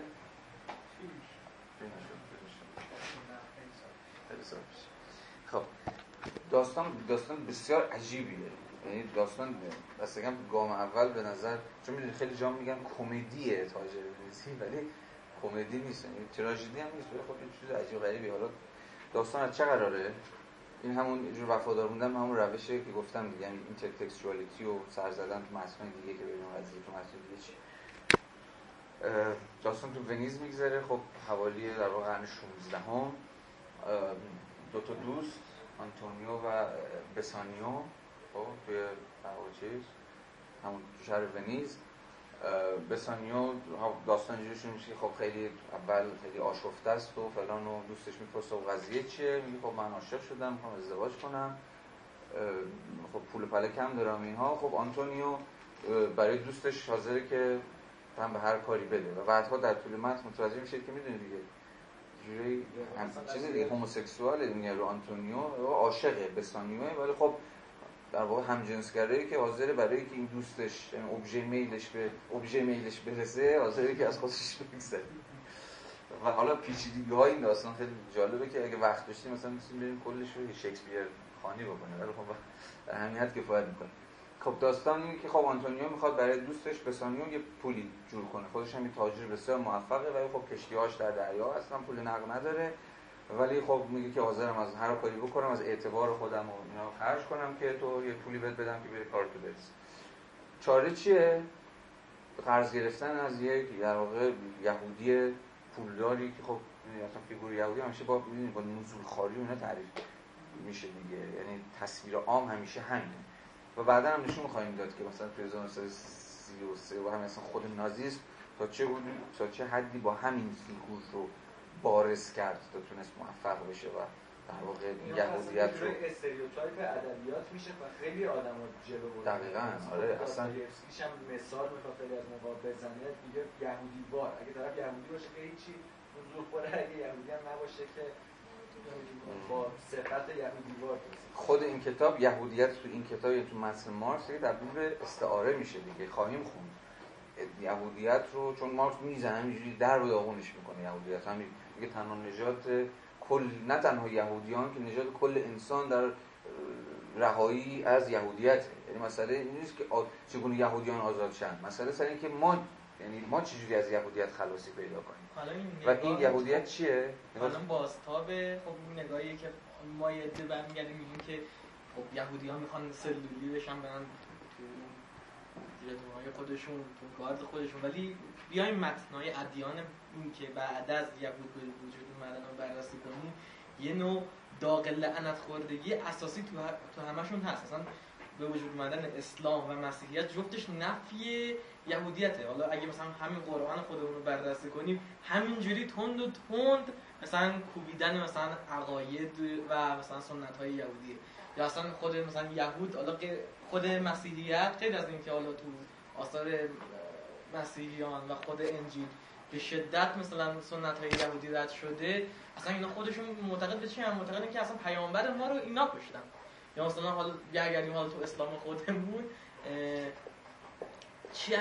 چند سری جنگ هایی که مثلا در تاریخ اسلام اینا کردن حالا به اون روایت شیعیش هم اگه بخوایم بررسی کنیم که اصلا خیلی قضیه فاجعه انگیزتر میشه.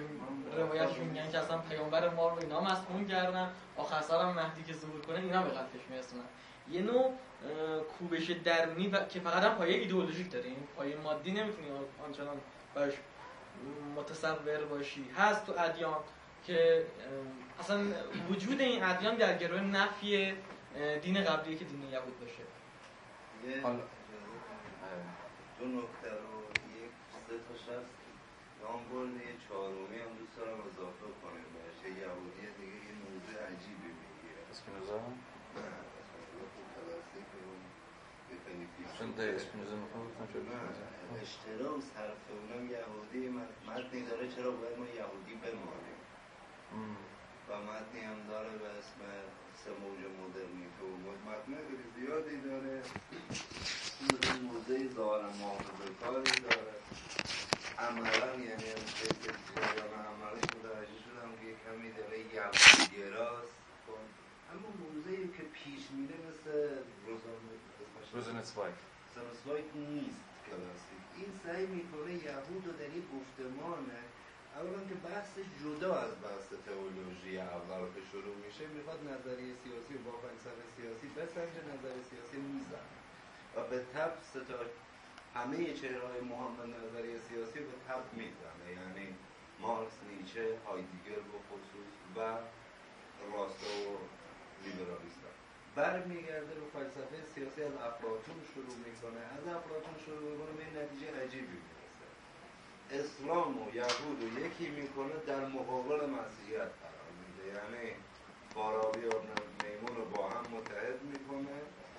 ابن میمون یهودیه آره فارابی ابن میمون رو در واقع به مسابقه اون راه فلسفه سیاسی که هیستوریکال نیست می‌بینه و این هیستوریکال نبودن بحثیه که می‌خواد بیاد مچه مثلا خیلی کسا رو بگیره از جمعه دیگه رو مارکس. این مفهوم انسان نوعی چهار بیلیه که مارکس توش میفته.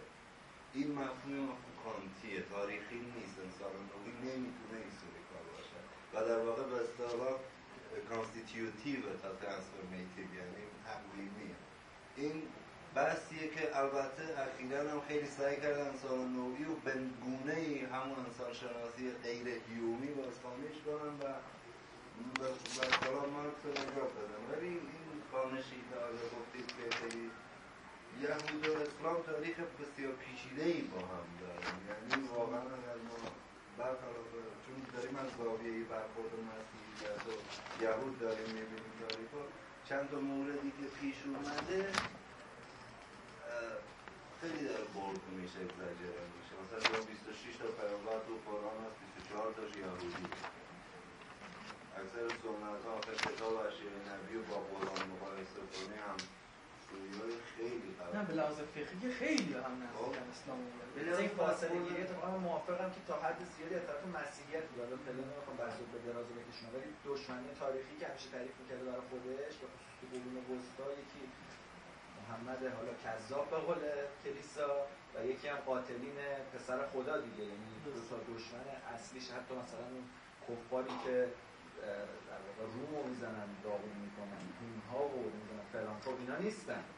یعنی اون از این دو تا می‌ذاره کنار هم ذهنیتی که مثلا اون محمد کذاب اون ذهنیت خیلی سنت بگم که از بین رفته مثلا نگاهی که مثلا مثلا به بقایت دادن مثلا کنار هم خودش رو از این دو تا جدا می‌کنه و اون هم آره، من من چیزی بگم دوباره سعی کنم برگردونم به بحث. حالا اینا رو یه نظمی بهش بدیم. ببین تا یه حدی این قرائت قرائت درستیتی من متوجه حرفت شدم. این مناقشه بین یهودیان و مسلمان های مناقشه متأخره اصلا. مناقشه ای که دقیقا محصول همین یه جورایی باید از دل مدرنیته یا از دل امپریالیزم یا از دل خود مسئله اسرائیل و اینها باید درش آورد. یعنی تو قبل از اون یهودیت یهودیت و اسلام یا اون یهودیان و اسلام مناقشه بنیادینی با همدیگه ندارن. اما حالا این دقیقا میشه نشون داد دیگه. دقیقا هم از لحاظ جان. حتی مدافع در واقع یعنی بله. مدافع پیدا بله بله بله. دست آره دست توی مقاطعی آره اینو میشه دقیقا نشون داد که کجا قضیه چفت و بست پیدا می‌کنه. ولی ببین هم مناقشه یهودیت و مسیحیت خودت هم گفتی یه جو قاتل در واقع چیز دیگه. یعنی یهودی هم عنوان قاتل همین پدر یا همین روح القدس.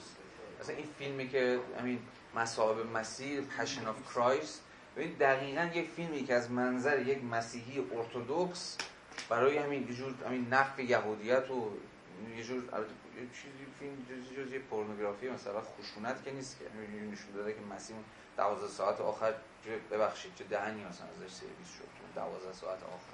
این فیلم هیچ چیز جزی نیست. اما position چیه؟ position دقیقا نشون دادن این که یهودیت و مسیحیت از اون یهودیت و مسیحیت چجوری در همین نفی هم دیگه ساخته شدن؟ و همواره هم همین بوده دیگه. یعنی در کل تاریخ این دوتا بودن که با هم آشنا و پذیر بودن. اصلا مسئله یهود مگه چیه؟ اصلا مسئله یهود همین دیگه آقا مسیحیان هیچ وقت نتونستن یا یهودیان یه جا بدن تو خودشون و یهودیان هم هیچ وقت نتونستن در دل جوامع و در دل تمدن و جوامع مسیحی زیست اصلا همین مسئله یهود محصول مناقشه بین این دو تا چیز دیگه این دو تا مذهبه. اسلام اسلام با مسیحیت جنگ‌های صلیبی و دعوا و اینجور چیزا هم وجود داره. ولی یهودیان اصلا جور گمگورن یهودیان کاملا دارن توی مثلا درونی جوامع اسلامی هم دارن زیست می‌کنن. ولی دقیقا بعد از مشخصا بعد از 1948 که اسلام بعد از مسئله تشکیل اسرائیل و بغل گوش مسلمان و همینجور مسئله شکل می‌گیره و ساخته میشه. بسیار میشه بحث کرد و اصلا بسیار دقیقی میشه که اصلا پیونده این سه تا دین با هم دیگه کجا هم دیگر می‌زنن کجا با هم نزدیک میشن کجا مناقشات جدی وجود داره اینا رو چون بحثمون منحرف می‌کنه بذاریم برای احیانا بیرون کلاس می‌تونیم صحبت کنیم. اما من بازم جلسه اجازه بدید جلسه بعد صحبت کنم. سر دو تا موضوع چون من نوشتم که می‌دونم نمی‌رسیم. دو تا موضوع. یکی مارکس نظریه دینه که چهار تا روایت از مثلا دین هست تو خود مارکس. اما خیلی دیگه بخوام تیتراشو بگم. خب یکی دقیقا یه رویکرد در هگلی مارکسیه که دین در واقع ادیان چیزی نیستن جز همین مراحلی یا همین استیج هایی در تکامل تاریخی روح. خب هر دینی جوری همین یه مرحله است فقط. یه مرحله که داره همین درست نفی هست. هر مسیحیت نفی یهودیت و اسلام نفی مسیحیت هست. اما نفی مفهوم هگلیش. یعنی دقیقا درونش داره هی متکامل تر میشه. ادعای خود چیزا می‌دونید مثلا ادعای خود مثلا ادیان ابراهیمی هم چیزی جزئی نیست دیگه. میگم ما قبلی همه به یه جور آفبوم انگار همین فرایند هگلی حفظ و رفع و تعالی هیچ کنه ما قبلی ها رو میگیم نیستن که. قبول میگم ما همه رو قبول داریم اما مثلا ما بهترش کردیم. ما متکامل ترش کردیم. این کاملا یه جوری تصور خود ادیان ابراهیمی یه جورایی با تصور هگلی جوره. خب بازم اینو همینقدر نگه داریم یکی دیگه خب تصور فورباخیه که بازم مارکس این گرایش هم هست که مذهب چیه یا ادیان دین چیه؟ چیزی نیست جز فرافکنی توانایی ها و ناتوانایی های خودمون. یعنی انسان به یک ideal ego دیگه. یک من ایدئالی که انسان همه توانایی هاش و ناتوانی هاش رو ناتوانی هاش به شکل معکوس در اون متعینیت بخشی کرده. و در واقع به همین دلیل چیزی جو بیگانگی نیست. یه چیز سوم اینا رو باز جلسه بعد مفصلتر صحبت می‌کنیم چون باید حق مطلب ادا کرد براشون. که مارکس اینجا دیگه درخشان ترین تفسیر رو میگه دین همان دین یعنی روبنا. اینجا خب مشخصا مارکس از چی صحبت نمی‌کنه از دین به مسابقه روبنا. اما دقیقا اونجایی که میگه ما مسائل الهیاتی رو با توجه به زمینه و بستر غیر الهیاتی یعنی بستر زمینیش توضیح میدیم چیزی جزئی نمی‌خواد بگه. مذهب چجوری میشه اون ملغا کرد؟ میگه نه مثل با با سکولار کردن دولت. دولت دیگه مثلا هیچ امتیازی دیگه به ادیان از اون خودشون منحل میشن یا دیگه خصوصی و کوچولو کوچولو میشن میرن توی هم تو خونه ها نه اتفاقا با متحول کردن شرایط تاریخی اجتماعی که مولد دینه. یعنی دین مولد چیه؟ مولد شرایطی که در واقع دین رو بر می‌سازه بنابراین حرف مارکس توی حالا مقاله دومی که اینجا هست با در نقد فلسفه حق هگل که جلسه چهار صحبت کنیم کرد میگه مقابله با مذهب مقابله با در واقع شرایطی است که مولد و مشوق ساخته شدن مذهبه نه مبارزه با خود مذهب. یعنی ما به یه تعبیری مذهب ست مز... مارکس مسئلهش مذهب ستیزی بیواسطه هیچ وقت نبود. دقیقا ما مذهب زمانی می‌تونیم منحل کنیم که اون شرایطی رو که انسان رو نیازمند مذهب می‌کنه رو بتونیم متحول کنیم راه حل مارکس این و چهارم هم که در واقع همین مذهبی به معنای یه همین پارتیکولاریزمی که پارتیکولاریزمی که انسان از انسان جدا می‌کنه. و در واقع با روح جامعه مدنی که همین روح تفرق و جدایی و اینجور چیزاست کاملا جور حالا این چهار تا قرائت هست که نظری دین مارکس که جلسه بعد بهش بیشتر بهش می‌پردازیم. یه واسه دیگه هم که جلسه بعد خواهد بود همین انسان شناسی مارکسی. یک هم مارکس مارکس جوان هم از انسان از موجود نوعی حرف می‌زنه. اما موجود نوعی که دقیقا با نفس پیوند داشتن در ارتباط بودن با موجودات هم نوع خودش تعریف میشه. هم از انسان مسابقه یک ذات یک essence ی حرف می‌زنه که essence ی وجود داره. ولی خب این essence از دست رفته و انسان بیگانه شده. خب یعنی هم بیگانه جور این alienation جور اما از خود بیگانگیه دیگه. ترجمه بدی نیست از خود بیگانه. این خود انگار یه essence یه essence یه که انسان حالا سرمایه داری در واقع باعث شده که این بیگانگی اتفاق بیفته. و هم انگار که از انسان مسابقه یه جاهایی کدهایی میده که می‌توان مفهوم انسان نزد مارکس رو با همه مفهوم بالقوگی خون انسان چیزی جز همین بالقوگی ها و امکانات نیست. آن جایی که انسان داره با مسدود میشه داره محبوس میشه در آنچه هست ما می‌تونیم بگیم که انسان الینیتد شده بیگانه شده. بیگانه پس از ذات نیست.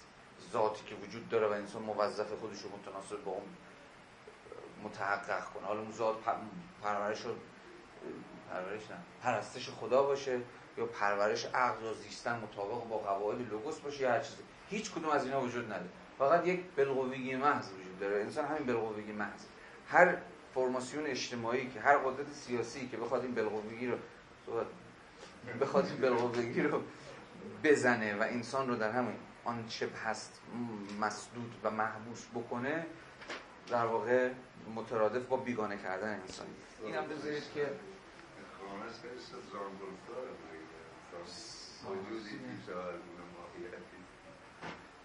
حدودی ولی خب هم بیشتر به این یارو ایتالیایی نظر داره حالا آره حالا این هم صحبت کنیم. آقا از بدید داستانمون چیز شد؟ داستانمون ناتمام بود. قصه به اینجا رسید که تاجر بنیزی بودیم. وسط تاجر بنیزی بودیم دوباره برگشتیم اون مواز ولی خب به اونجا رسیدیم که پول قرض گرفت یا از نگرفت؟ نگفتیم. آقا خلاصه کلام اینه که ایشون میره پیش شایلاک همون تاجر یهودی و میگه که خب من یه پولی می‌خوام قرض بگیرم برای که کسی دیگری قرض بدم خب ماجرا تقریبا از همینجا شروع میشه. شایلاک که رقیب خود همین آنتونیو همین تاجر ونیزیه که می‌خواد به دوستش که خیلی هم دوستش داره در واقع پول قرض بده. در واقع شایلاک و آنتونیو رقبای اقتصادی هم.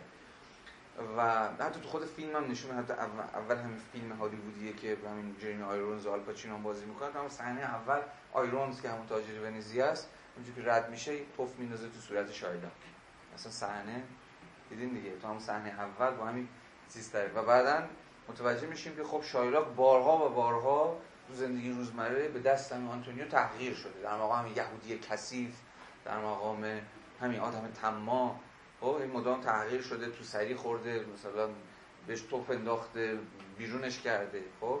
اما خب دست سرنوشت خود این آنتونیو رو در واقع چیز کرده دیگه وابسته و نیازمند کرده به خود شایلاک و این خود این موقعیت موقعیت تیپیکال یا موقعیت نوعیه یهودیانی که از لحاظ سیاسی و اجتماعی به شدت فرودستن ولی دقیقا دلیل تمتع مالیشون که حالا این کتاب تا حدودی به ما میگه که خب این تمتع مالی رو چجوری باید بفهمن؟ چرا یهودی پول دارن؟ چرا اینقدر پول دستشونه و چرا اینقدر پول قرض میدن؟ این پول اصلا از کجا آوردن؟ اینجور چیزا در واقع نفوذ اقتصادی دارن یا اگر هم تا هم قدم باقی موندن دقیقا به دلیل همین تمکن مالیشون. شایلاک که هم حواستون باشه که هم یک یهودی تحقیر شده است و هم یک یهودیه که به راستی تماعه چون مدام شکسپیر به مدام شایلاک رو به گونه ترسیم می‌کنه که دقیقا این تماعی و این خودپرستی و این کینه ورزی رو شما می‌تونید بفهمید. این کینتوزی رو دقیقا به همه دقیق ترین مفهومی توی فیگور شایلاک می‌تونید ببینید. شایلاک میگه اوکی مشکلی نیست. من قرض خواهم داد اما محض تنوع در قرارداد بنویسیم که اگر تو نتوانستی پول من رو در موعد مقرر باز پرداخت بکنی من یک پوند مترادف با نیم کیلو. خب، یک پوند از گوشت بدن تو رو بکنم و از آن خود کنم. و این گوشت هم باید نزدیکترین جا به قلب تو باشه.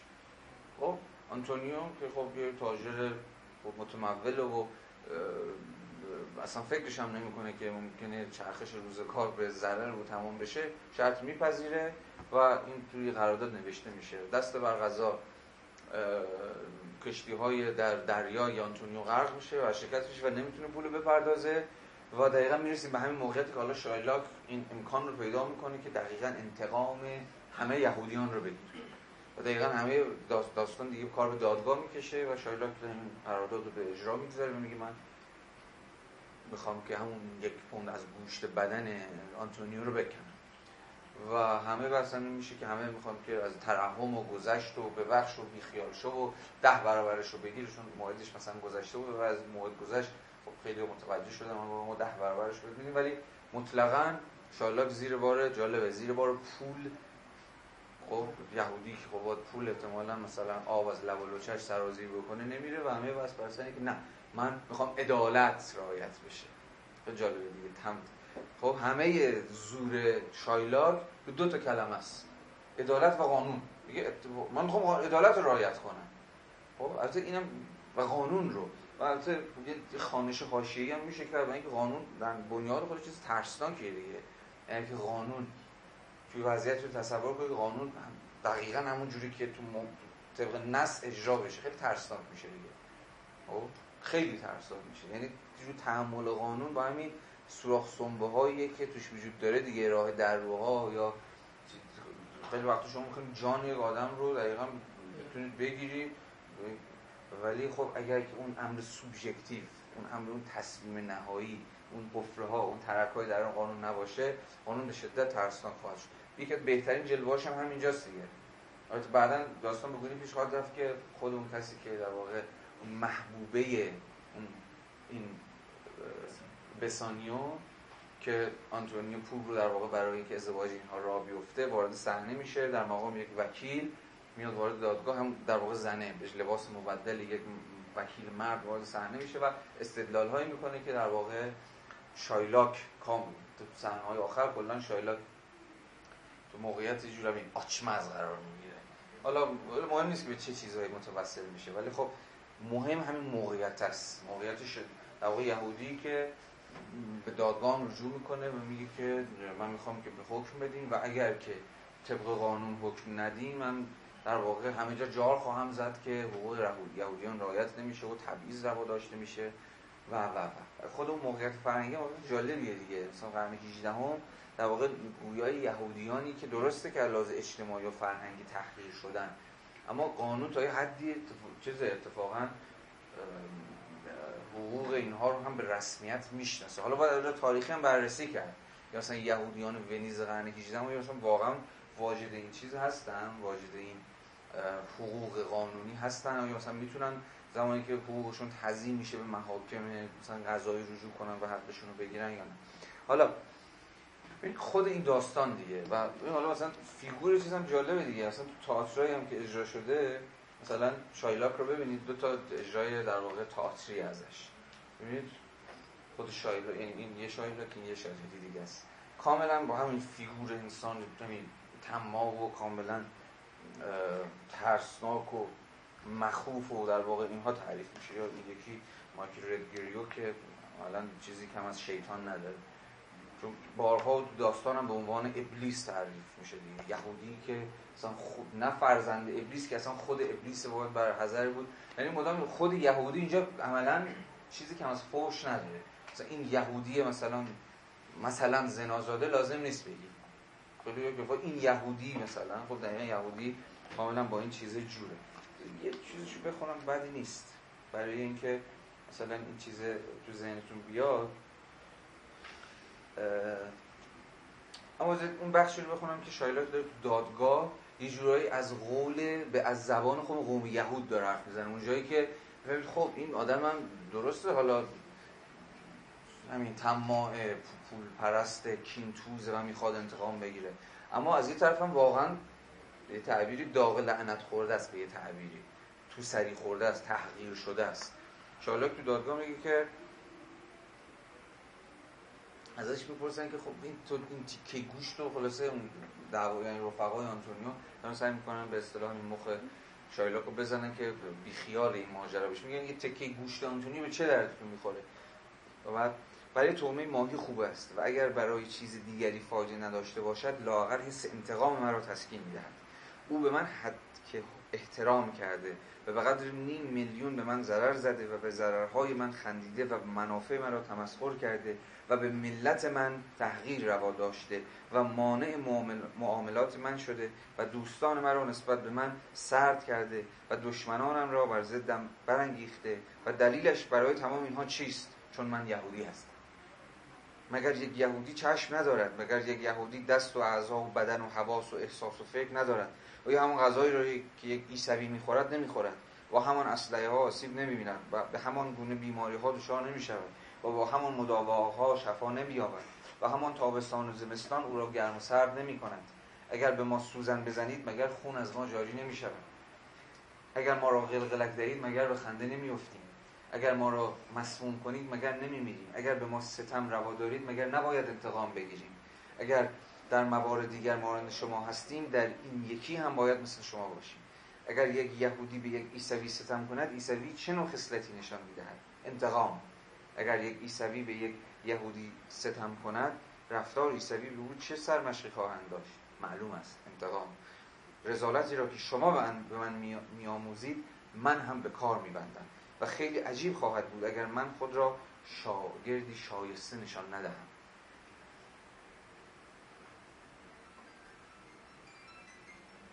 خب یه جای دیگه که یه یهودی دیگه وارد صحنه میشه یکی از شخصیت که یکی دیگر از این قبیله هم آمد. نفر سومی را نمی‌توان یافت که به قدر اینها پلید باشد مگر اینکه خود ابلیس یهودی شود.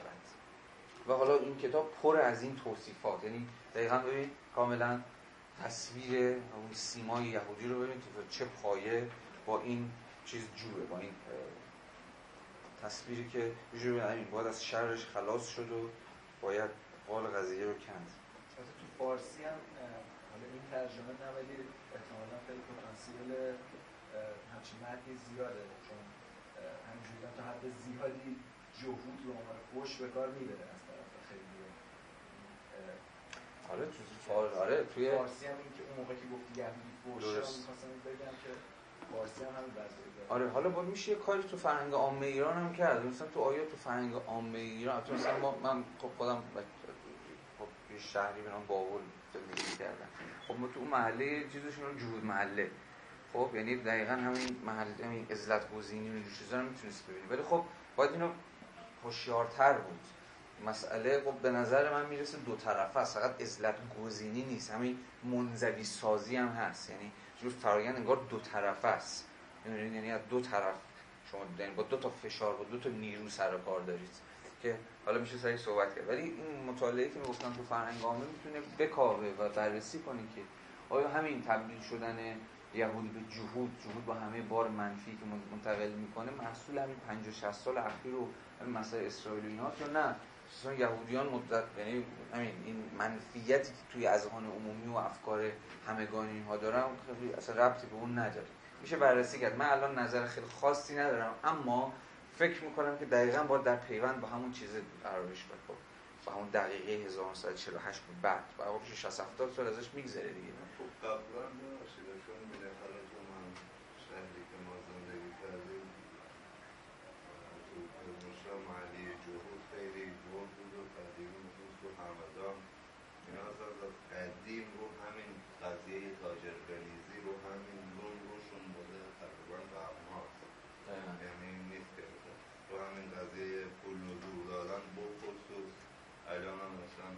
شون مثلا فضا و هم شغلشون با خصوص مثلا خرید فروش ارتیفجات و اینا. همین الان هم مثلا خریدارای این مثلا یهودی هستن متن دوره قاجار من دیدم که مثال زده باشه جای کثیفی رو حالا می‌تونم بیارم. آره خوبه جالبه. آره که مثل خانه جهودان خب آره انگار این شلختگی به خصوص آره. خیلی تو فرانسه هم خیلی زیاد کجا؟ تو استان فارس؟ واسمت شعر محلی و استان فارس دیگه. فارس مثل اینکه تنها جایی که هنوزم یهودی زیاد هست. شیراز و اینا هست. یهودی.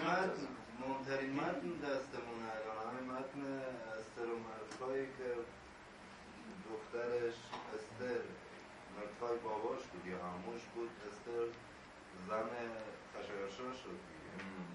خب شغل مردخای یک تاجری بود که توش اصلا فیلم شریف با پادشاه رو اگه ببینید کارسازی کردن متنش هم هست متنی که مردخای نوشته تاریخ تاریخ ایران رو به روایت به نفع یهود و فضا. دقیقا فضا اونجا تجارت آره، زمان آره به حال آره به نظر میاد که یهودیان و امت من تا دلتون بخواد عزیز. آره دیگه به نظر میاد که همین این یهودی به مسابه همین آدم به واسطه پول داشتنش و پول دیگه. پول رو نزول میدن دیگه و نزول خاری و همین فرهنگی که دور همین من رزالت نزول خاری و پول قرض دادن و ربا و بهروش و چیزا هست. هر حال به نظر میاد چیزای عامی هست. حالا حتی به حال داریم به یک کدهای می‌رسیم که تو خود جامعه ما حتی قبل از مسئله اسرائیل و اینجور چیزا یهود کم و بیش با همین همین گونه فهمیده می شده با همین همین رزالت با همین تم تماع بودن و با همین پول پرستی و چیزا. ولی خب در هر صورت می‌خوام ببین برسیم دقیقا متن رو بتونیم یعنی افق این متن رو بتونیم باز کنیم. تلاش هم اینه دیگه. تلاش هم اینه که این افق این متن درباره مسئله یهود و مناقشه که مارکس رو می‌کنن رو چجوری به اصطلاح میشه فهمید.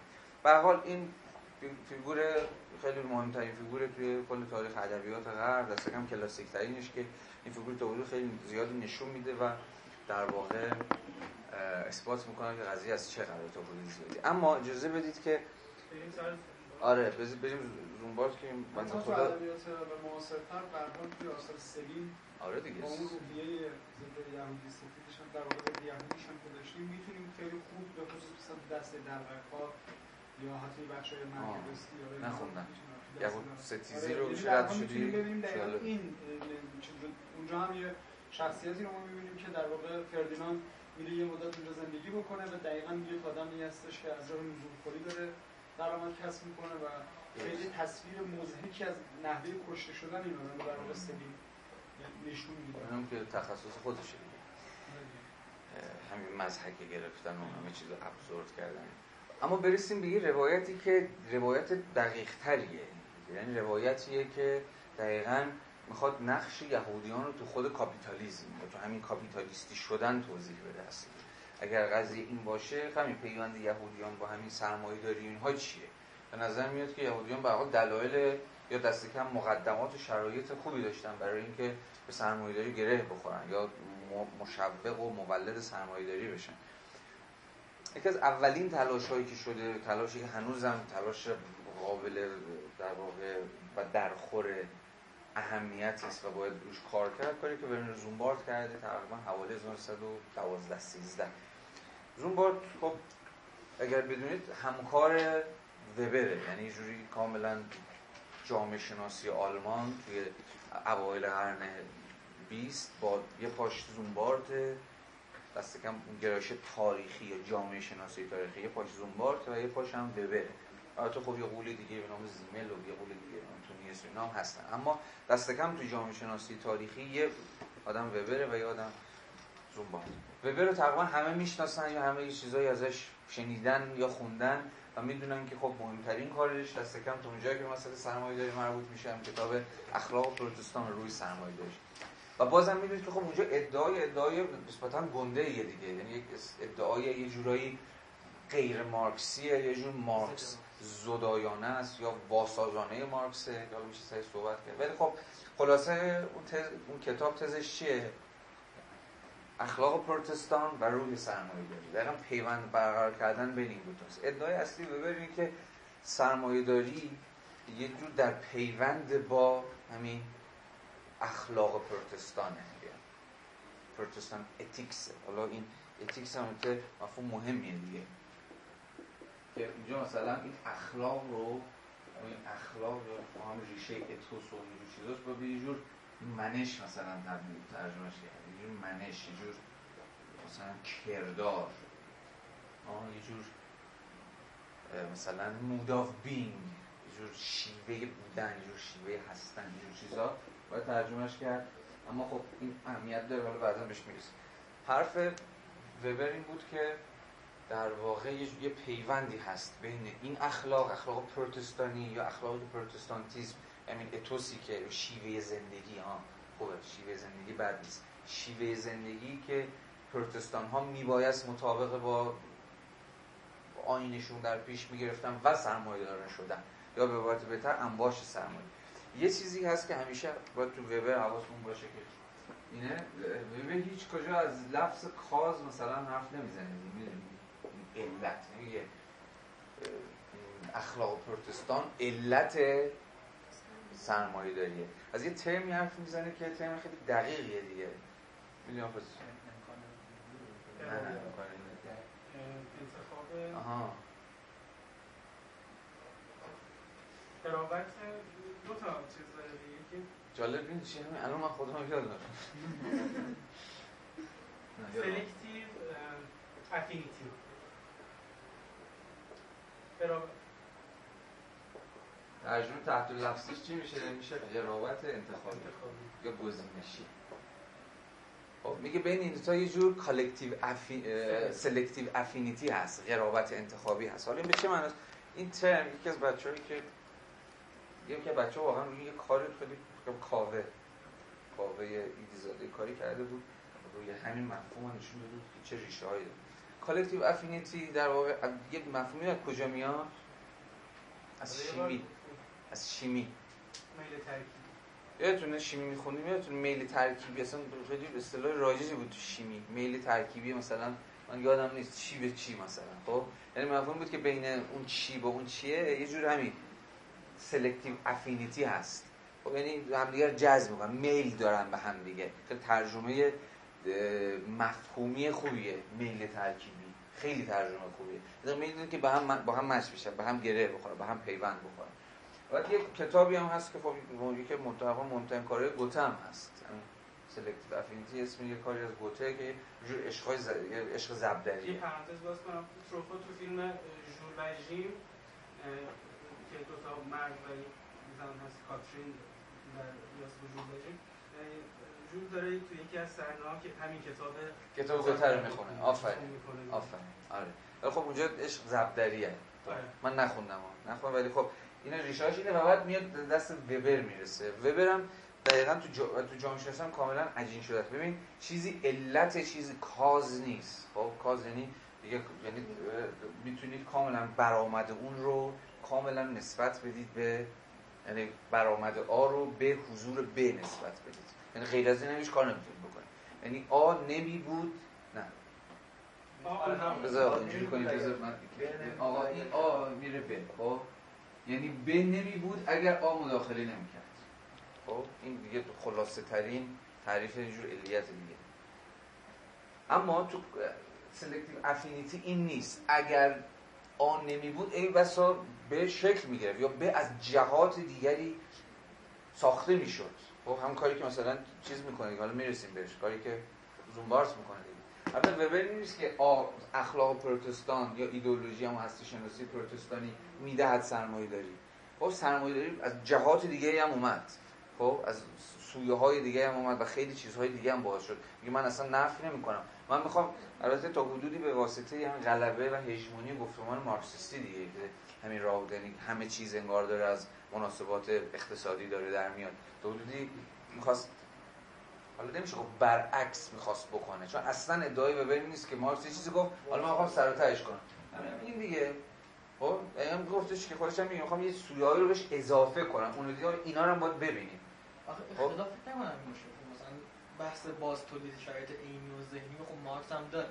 من فکر کنم اون اختلافی که این متن روی سرمایه داری وبر رو ضد مارکسیستی می‌کنه برمیگرده به همون حرفی که مثلا غنی نژاد زد. تو غنی نژاد دانشگاه ما اومد گفتش که سرمایه داری در مورد همین قصه وال استریت سرمایه داری؟ اون شرایط مادی نیست که مثلا مارکسیستا و اینا می‌گفتن. علا می‌گفتن که فقط یک نوع روحی است. بازار مارکت یک نوع روحی است. یک نوع سوده؟ رفتاریه. کیا می‌گفتن. یک بازار یک روحی است و یک یک اخلاق اه، ذهنیت انتزاعیه یک. سری رفتارهای معین خاص می‌دونم کی این ادعای کیه که بازار یک روحی است. آه آه اون داره چنین ادعایی می‌کنه خب خب، که- خب آدم باید بهش بگه که خب ببین عزیزم دیگه اینکه بازار یک نهاد داره خب در دقیقا بپذیر دیگه بازار نهاد این چه روحی است و فلان آره، به خب اون که میشه زیاد- ببری اینطوریه ولی خب مارکس میگه علاوه این ذهنیت خب شرایط مادی هم می‌فهمم. داری چی میگی ولی اصلا وبر چنین توا مثلا نمی‌تونی بگی وبر یک چه سوبژکتیویسته و نقش عوامل ذهن یعنی هیچ کسی بیشتر از وبر نشون نداده که بازار یه نهاده اگه این نهاد نباشه چون شهر شکل نمی‌گیره شهر هم برگرها شکل نگیره. آره دیگه همون شهر در گذر زمان دیگه. همون گفتی دیگه. اون مفسره راست اصلا این حرفو یعنی آره، اصلا. نه یعنی با- هیچ خودش اصلا چنین. ادعایی نداره. آره چنین ادعایی نداره. اما خب به هر حال میشه فهمید که می‌خواد یه تغییر فازی توی تحقیق علمی بده. یه تغییر فاز. اینو میشه فهمید. که وبر خوندم کاملا تو کتاب اقتصاد داده اجتماعی خود مسعود نیلی در نژاد که جفتشون نئولیبرال و راست و اینا بودن. ارجاع فکتوال به وبر داده بودن؟ نه اقل وبر من ندیدم. البته من. ادعایی حالا- ندارم که آره. وبر رو همه رو من خوندم. نه. منم خودم وبر رو همشون هم- توی مفهوم خیلی مهمی دارن خب وبر در واقع در اصل با مفهوم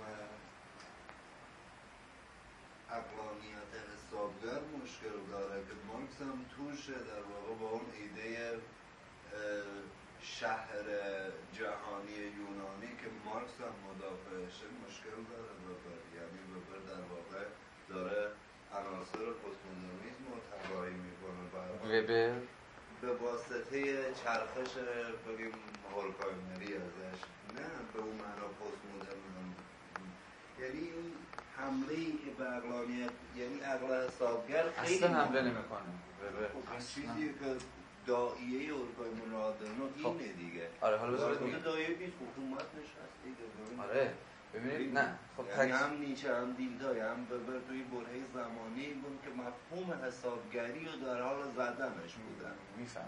اما نه خب می‌فهمم داری چی میگی. بذار یه توضیح بدم. اعتماد به ساینس طبیعی که تو کل مدرنیته فلسفه اجتماعی مارکس بود داره اتفاقا تو وبر ضربات خیلی محکمی می‌خوره طوری که هیچ ضربه نمی‌خوره.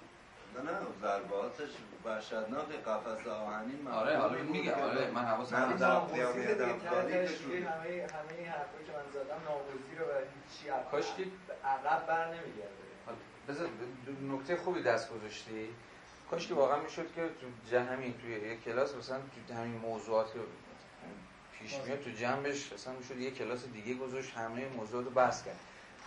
خواهش می‌کنم که یا در واقع پیشنهاد می‌کنم که این مقاله با توجه به حرفایی که علی زد این مقاله وبر به جورایی مهمترین تو این پارادایم که علی داره صحبت کنه مهمترین مقاله است. این مسابقه حرفه ترجمه شده تا دین اخلاق.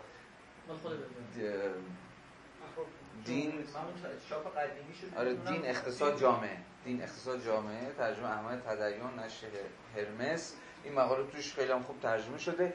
اونجا دقیقا وبر کاملا اعتماد خودش رو به science اثبات می‌کنه که واقعا اعتماد داره به science.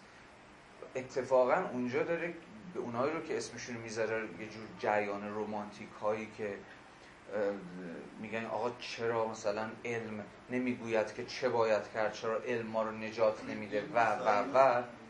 این- این- این این این science این دقیقا از آقا یک تعریف می‌کنه. میگه کار علم چیه؟ نیست وبر دیگه اینجا.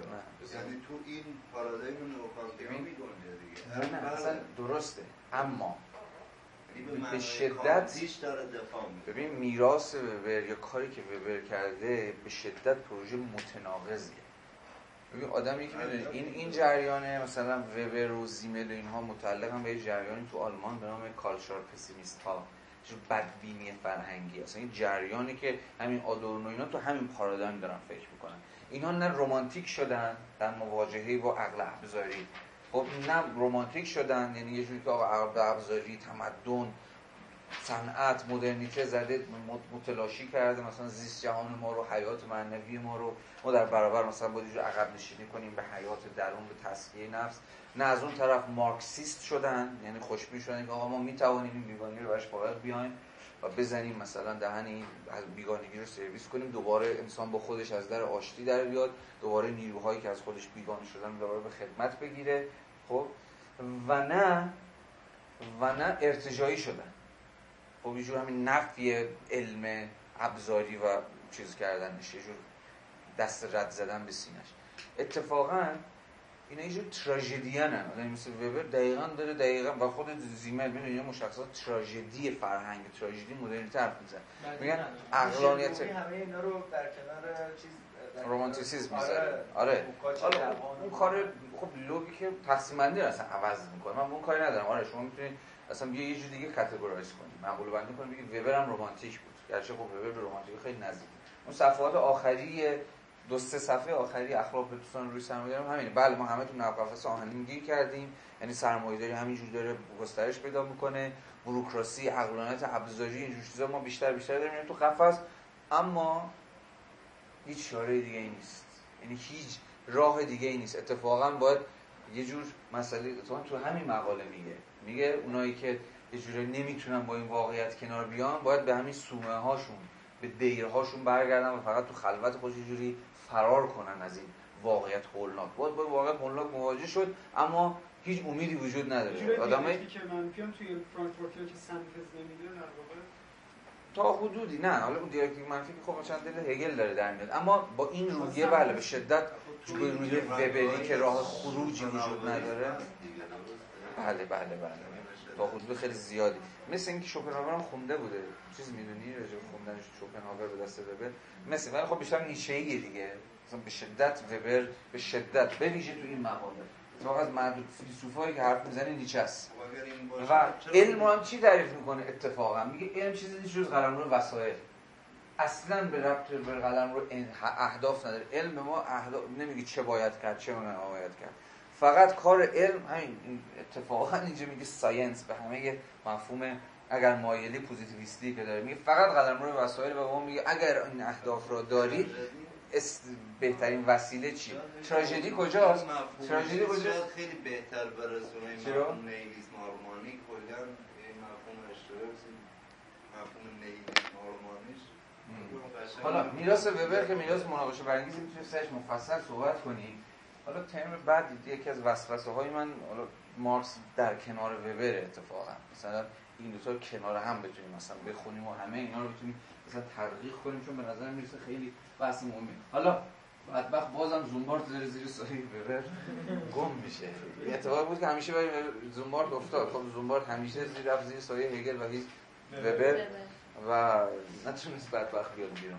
ولی خب حالا در با توجه به همه بحثایی که تا اینجا کردیم زومبارت در بر... یه جورایی کنار دست وبر کنار دست اون کتاب اخلاق پروتستان رو سمیده چهار پنج سال بعد شروع می‌کنه به نوشتن این کتاب.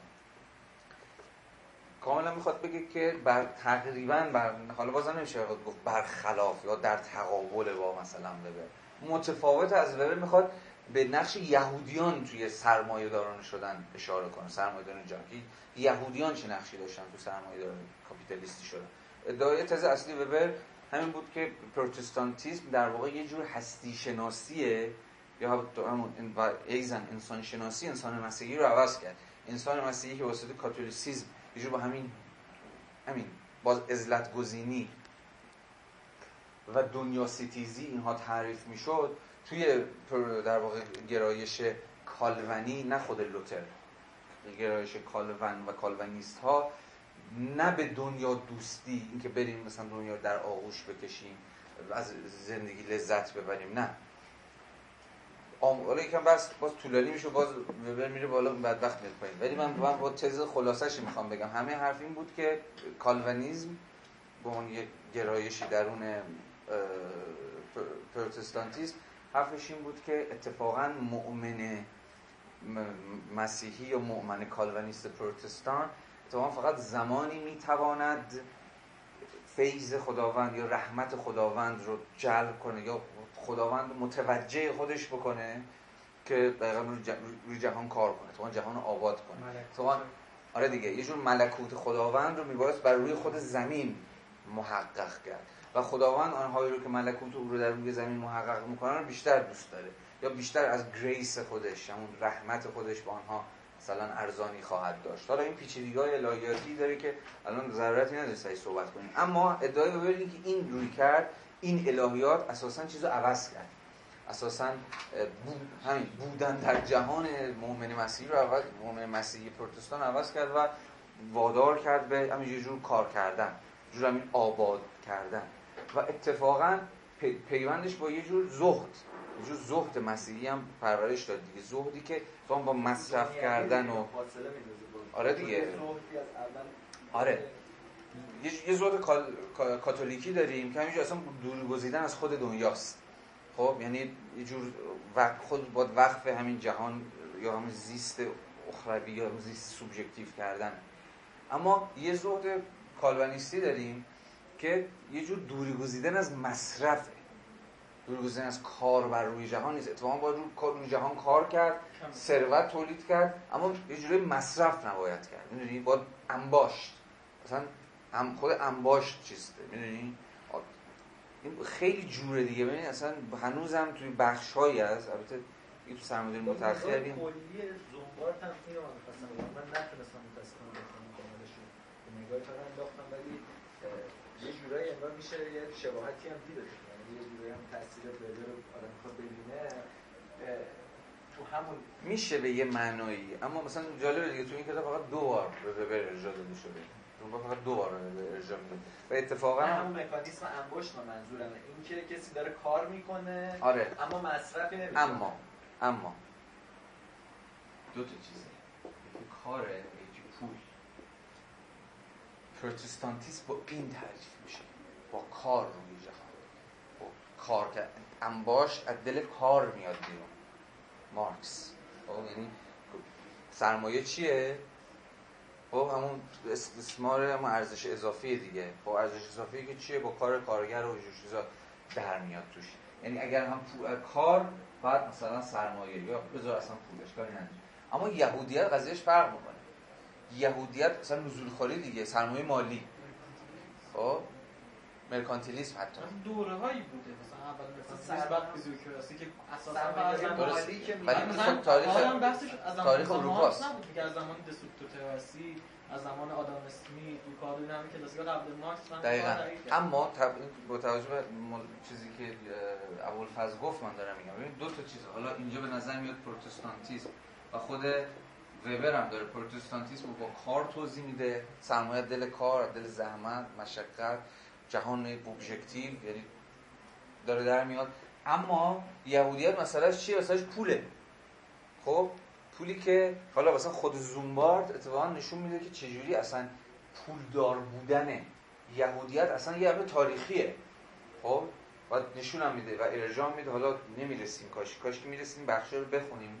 این وقت می‌خونیم نشون میده میگه دقیقا میشه نشون خود یهودیان خود ربی ها ربی همون آخوند یهودی مثلا نشون دادن که کاملا اون سرمایه‌ای که یکی از راه همین قنائمی که مثلا یهودیت به دست آورده بوده و عبادتگاه ها و پولی که از راه عبادتگاه ها اینو به دست آورده بوده کاملا در قوم یهود باقی مونده و چون دقیقا یه کاست بسته بوده و این پول همواره و تنها چیزی هم بوده که می‌تونست اینا یکم از آوارگی نجات بده دیگه. تنها جایی که پول وجود داشته اینا می‌تونستن اموراتشون رو بگذرونن می‌تونستن یک نفوذی یک چیزی به دست بیارن. بنابراین کاملا تو یهودیت مسئله جور حفظ پول بوده.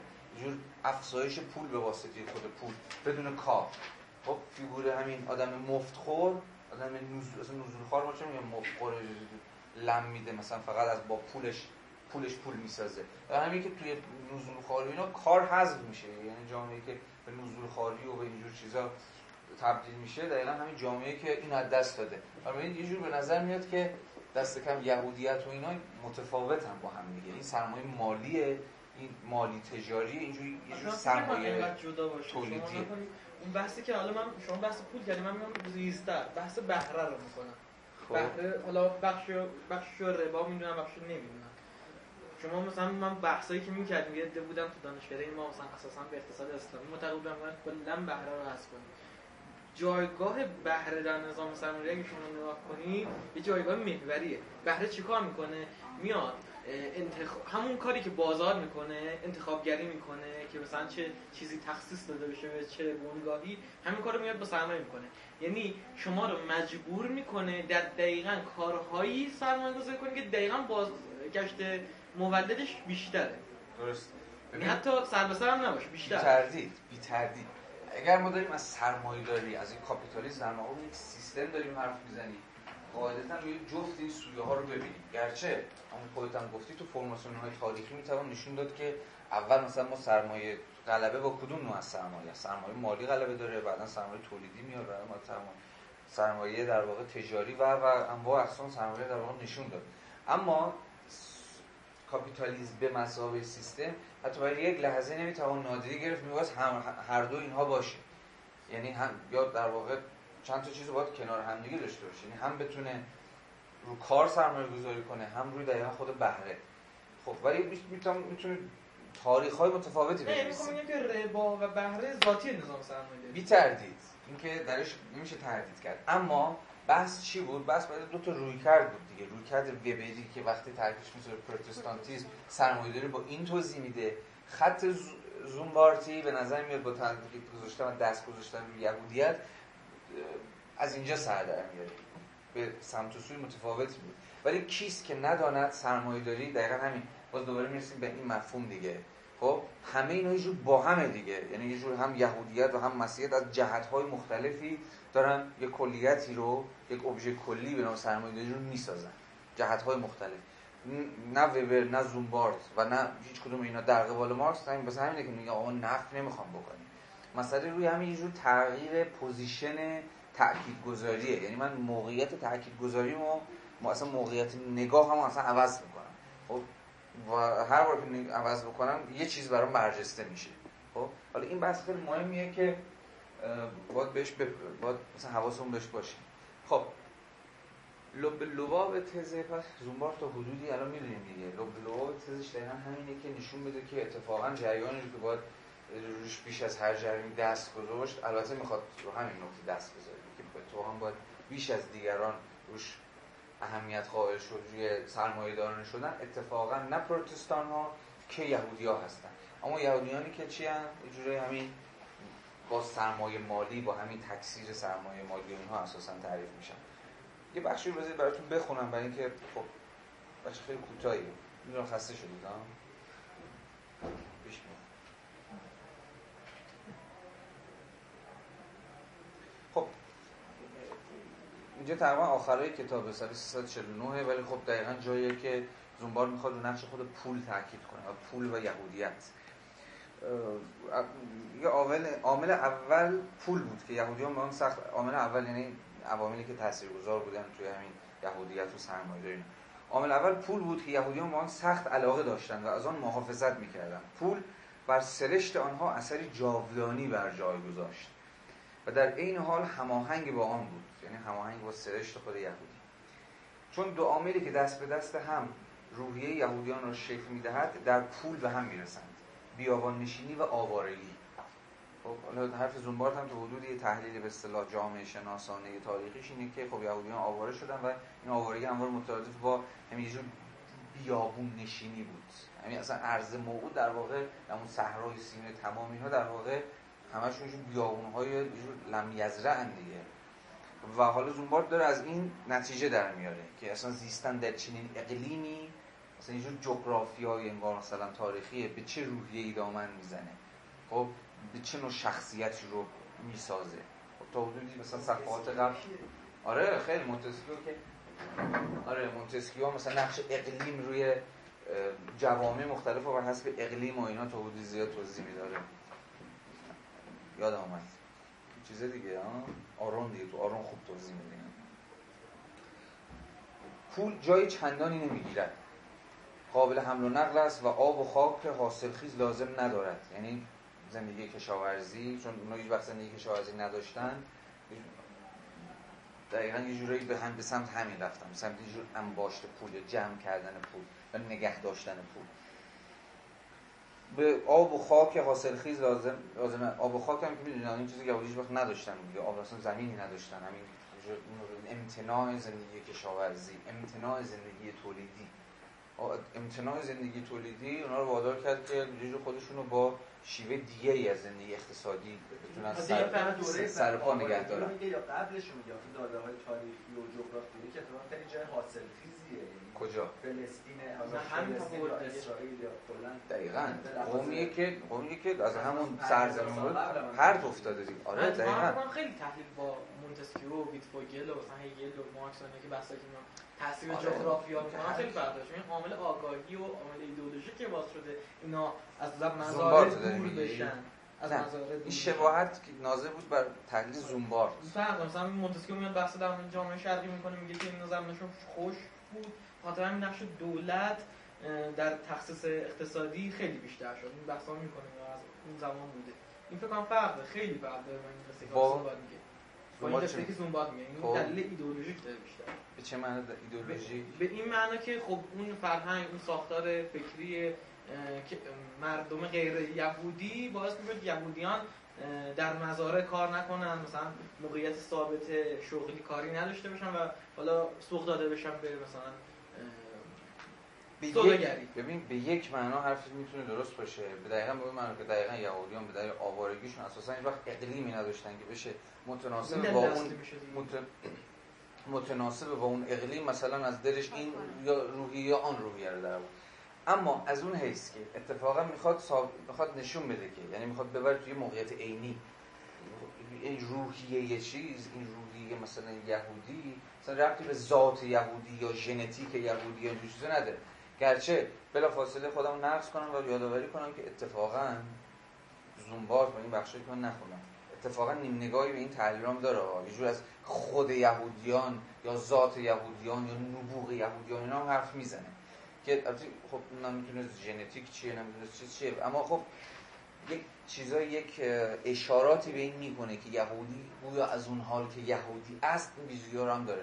اما خب جور این بینابه این وایساده. در این حال هم خودش هم می‌دونه که در مقام یک جامعه شناس نمی‌تونه به یک چیزی مثل نژاد خب هم طبیعیه دیگه دیگه رفت به جامعه نداره نژاد دیگه. واقعا چیزی که در برابر جامعه و تاریخ مقاومت می‌کنه. می‌دونه در مقابل جامعه شناس نمی‌تونه فقط رو اون دست بذاره. مجبوره که بره و سعی کنه دلایل تاریخی اجتماعی اینا رو در در بیاره. زونبارد خیلی از این این نقدایی هم که به خود این کتاب شده تا همینه که زونبارد در نهایت نتونسته که کاملا scientific باشه یا کاملا همین empirical باشه تجربی باشه. یعنی عوامل برسازنده یهودیان نشون بده. یه جاهای مجبور شده که یک اشاره هایی مثلا به همین عوامل طبیعی و بنابراین غیر اجتماعی هم مثل همین نژاد و خون و اینجور چیزا هم در هر صورت بکنه. اما دست کم اینجاها داره سعی می‌کنه که تو همون پارادایمه تو همون پارادایم یه جورای مونتسکیویه. که با ارجای یه پدیده رو با ارجای به همین زمینش توضیح بده.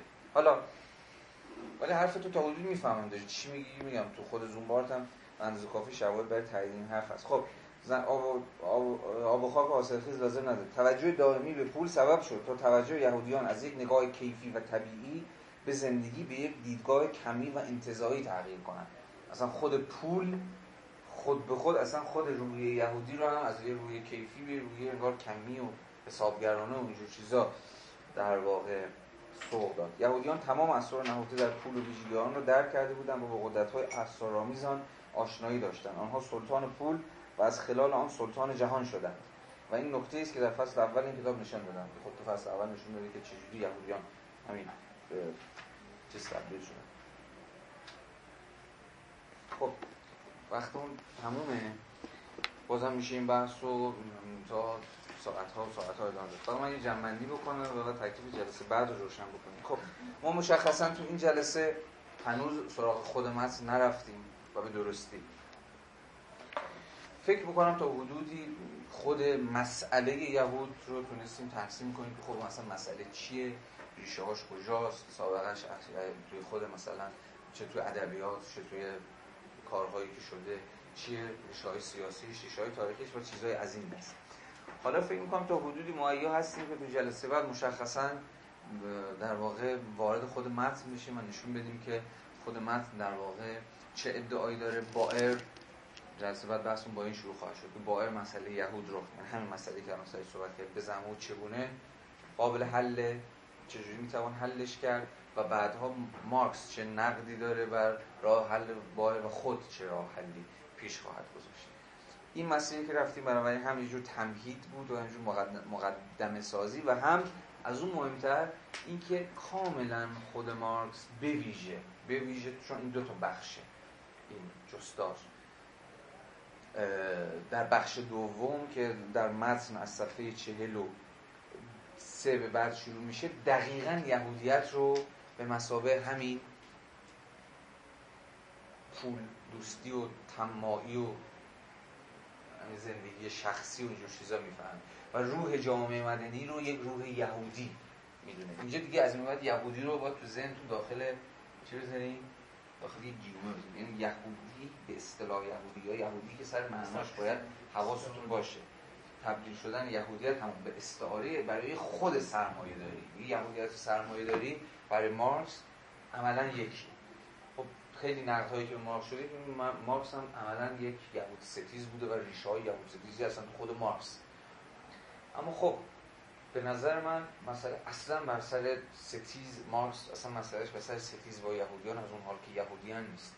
دقیقا یهودیت رو مترادف با همین روحیه پولپرستی و خودخواهی گرفته مترادف با همون روح جامعه مدنی مفهوم هگلی گرفته در مقام نظام, نظام نیازها یا قلمرو پارتیکولاریتی ها یا قلمرو همون ایندیویدوال ها همون فرد افرادی که هر کی سر در زندگی شخصی و منافع در واقع جزئی خودش داره و دقیقا به همین دلیل یهودیت دیگه به استعاره عام تبدیل میشه. برای همین که راه حل مارکس اونجور که هم اولا گفتم یه خلاصی از یهودیت. نجات انسان ها همون مترادف با نجات پیدا کردن از خود یهودیت.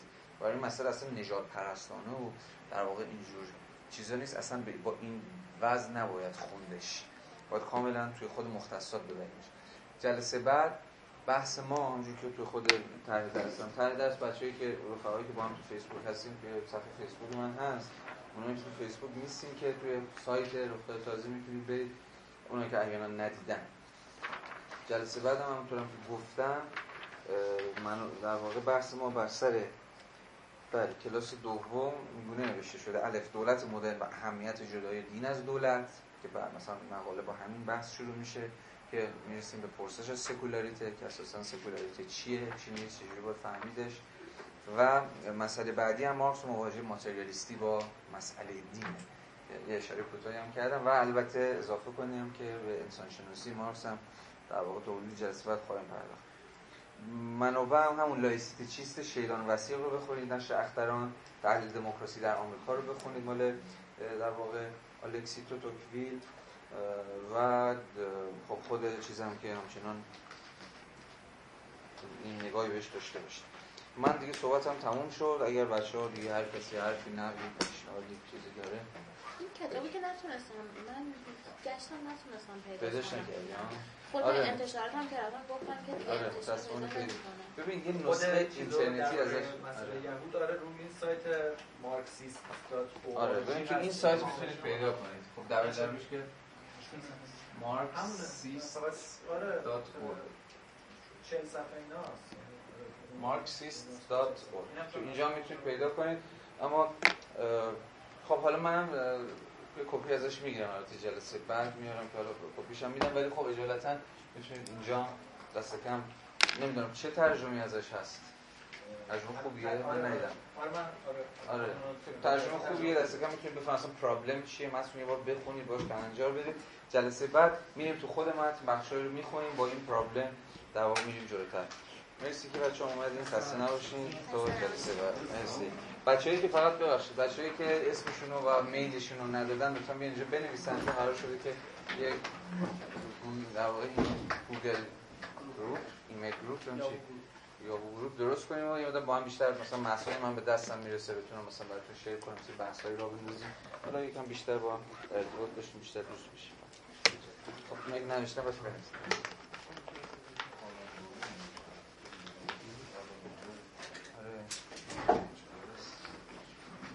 خفه برو داشت خوش اومده مرسی هارون بلوم حال این بلوم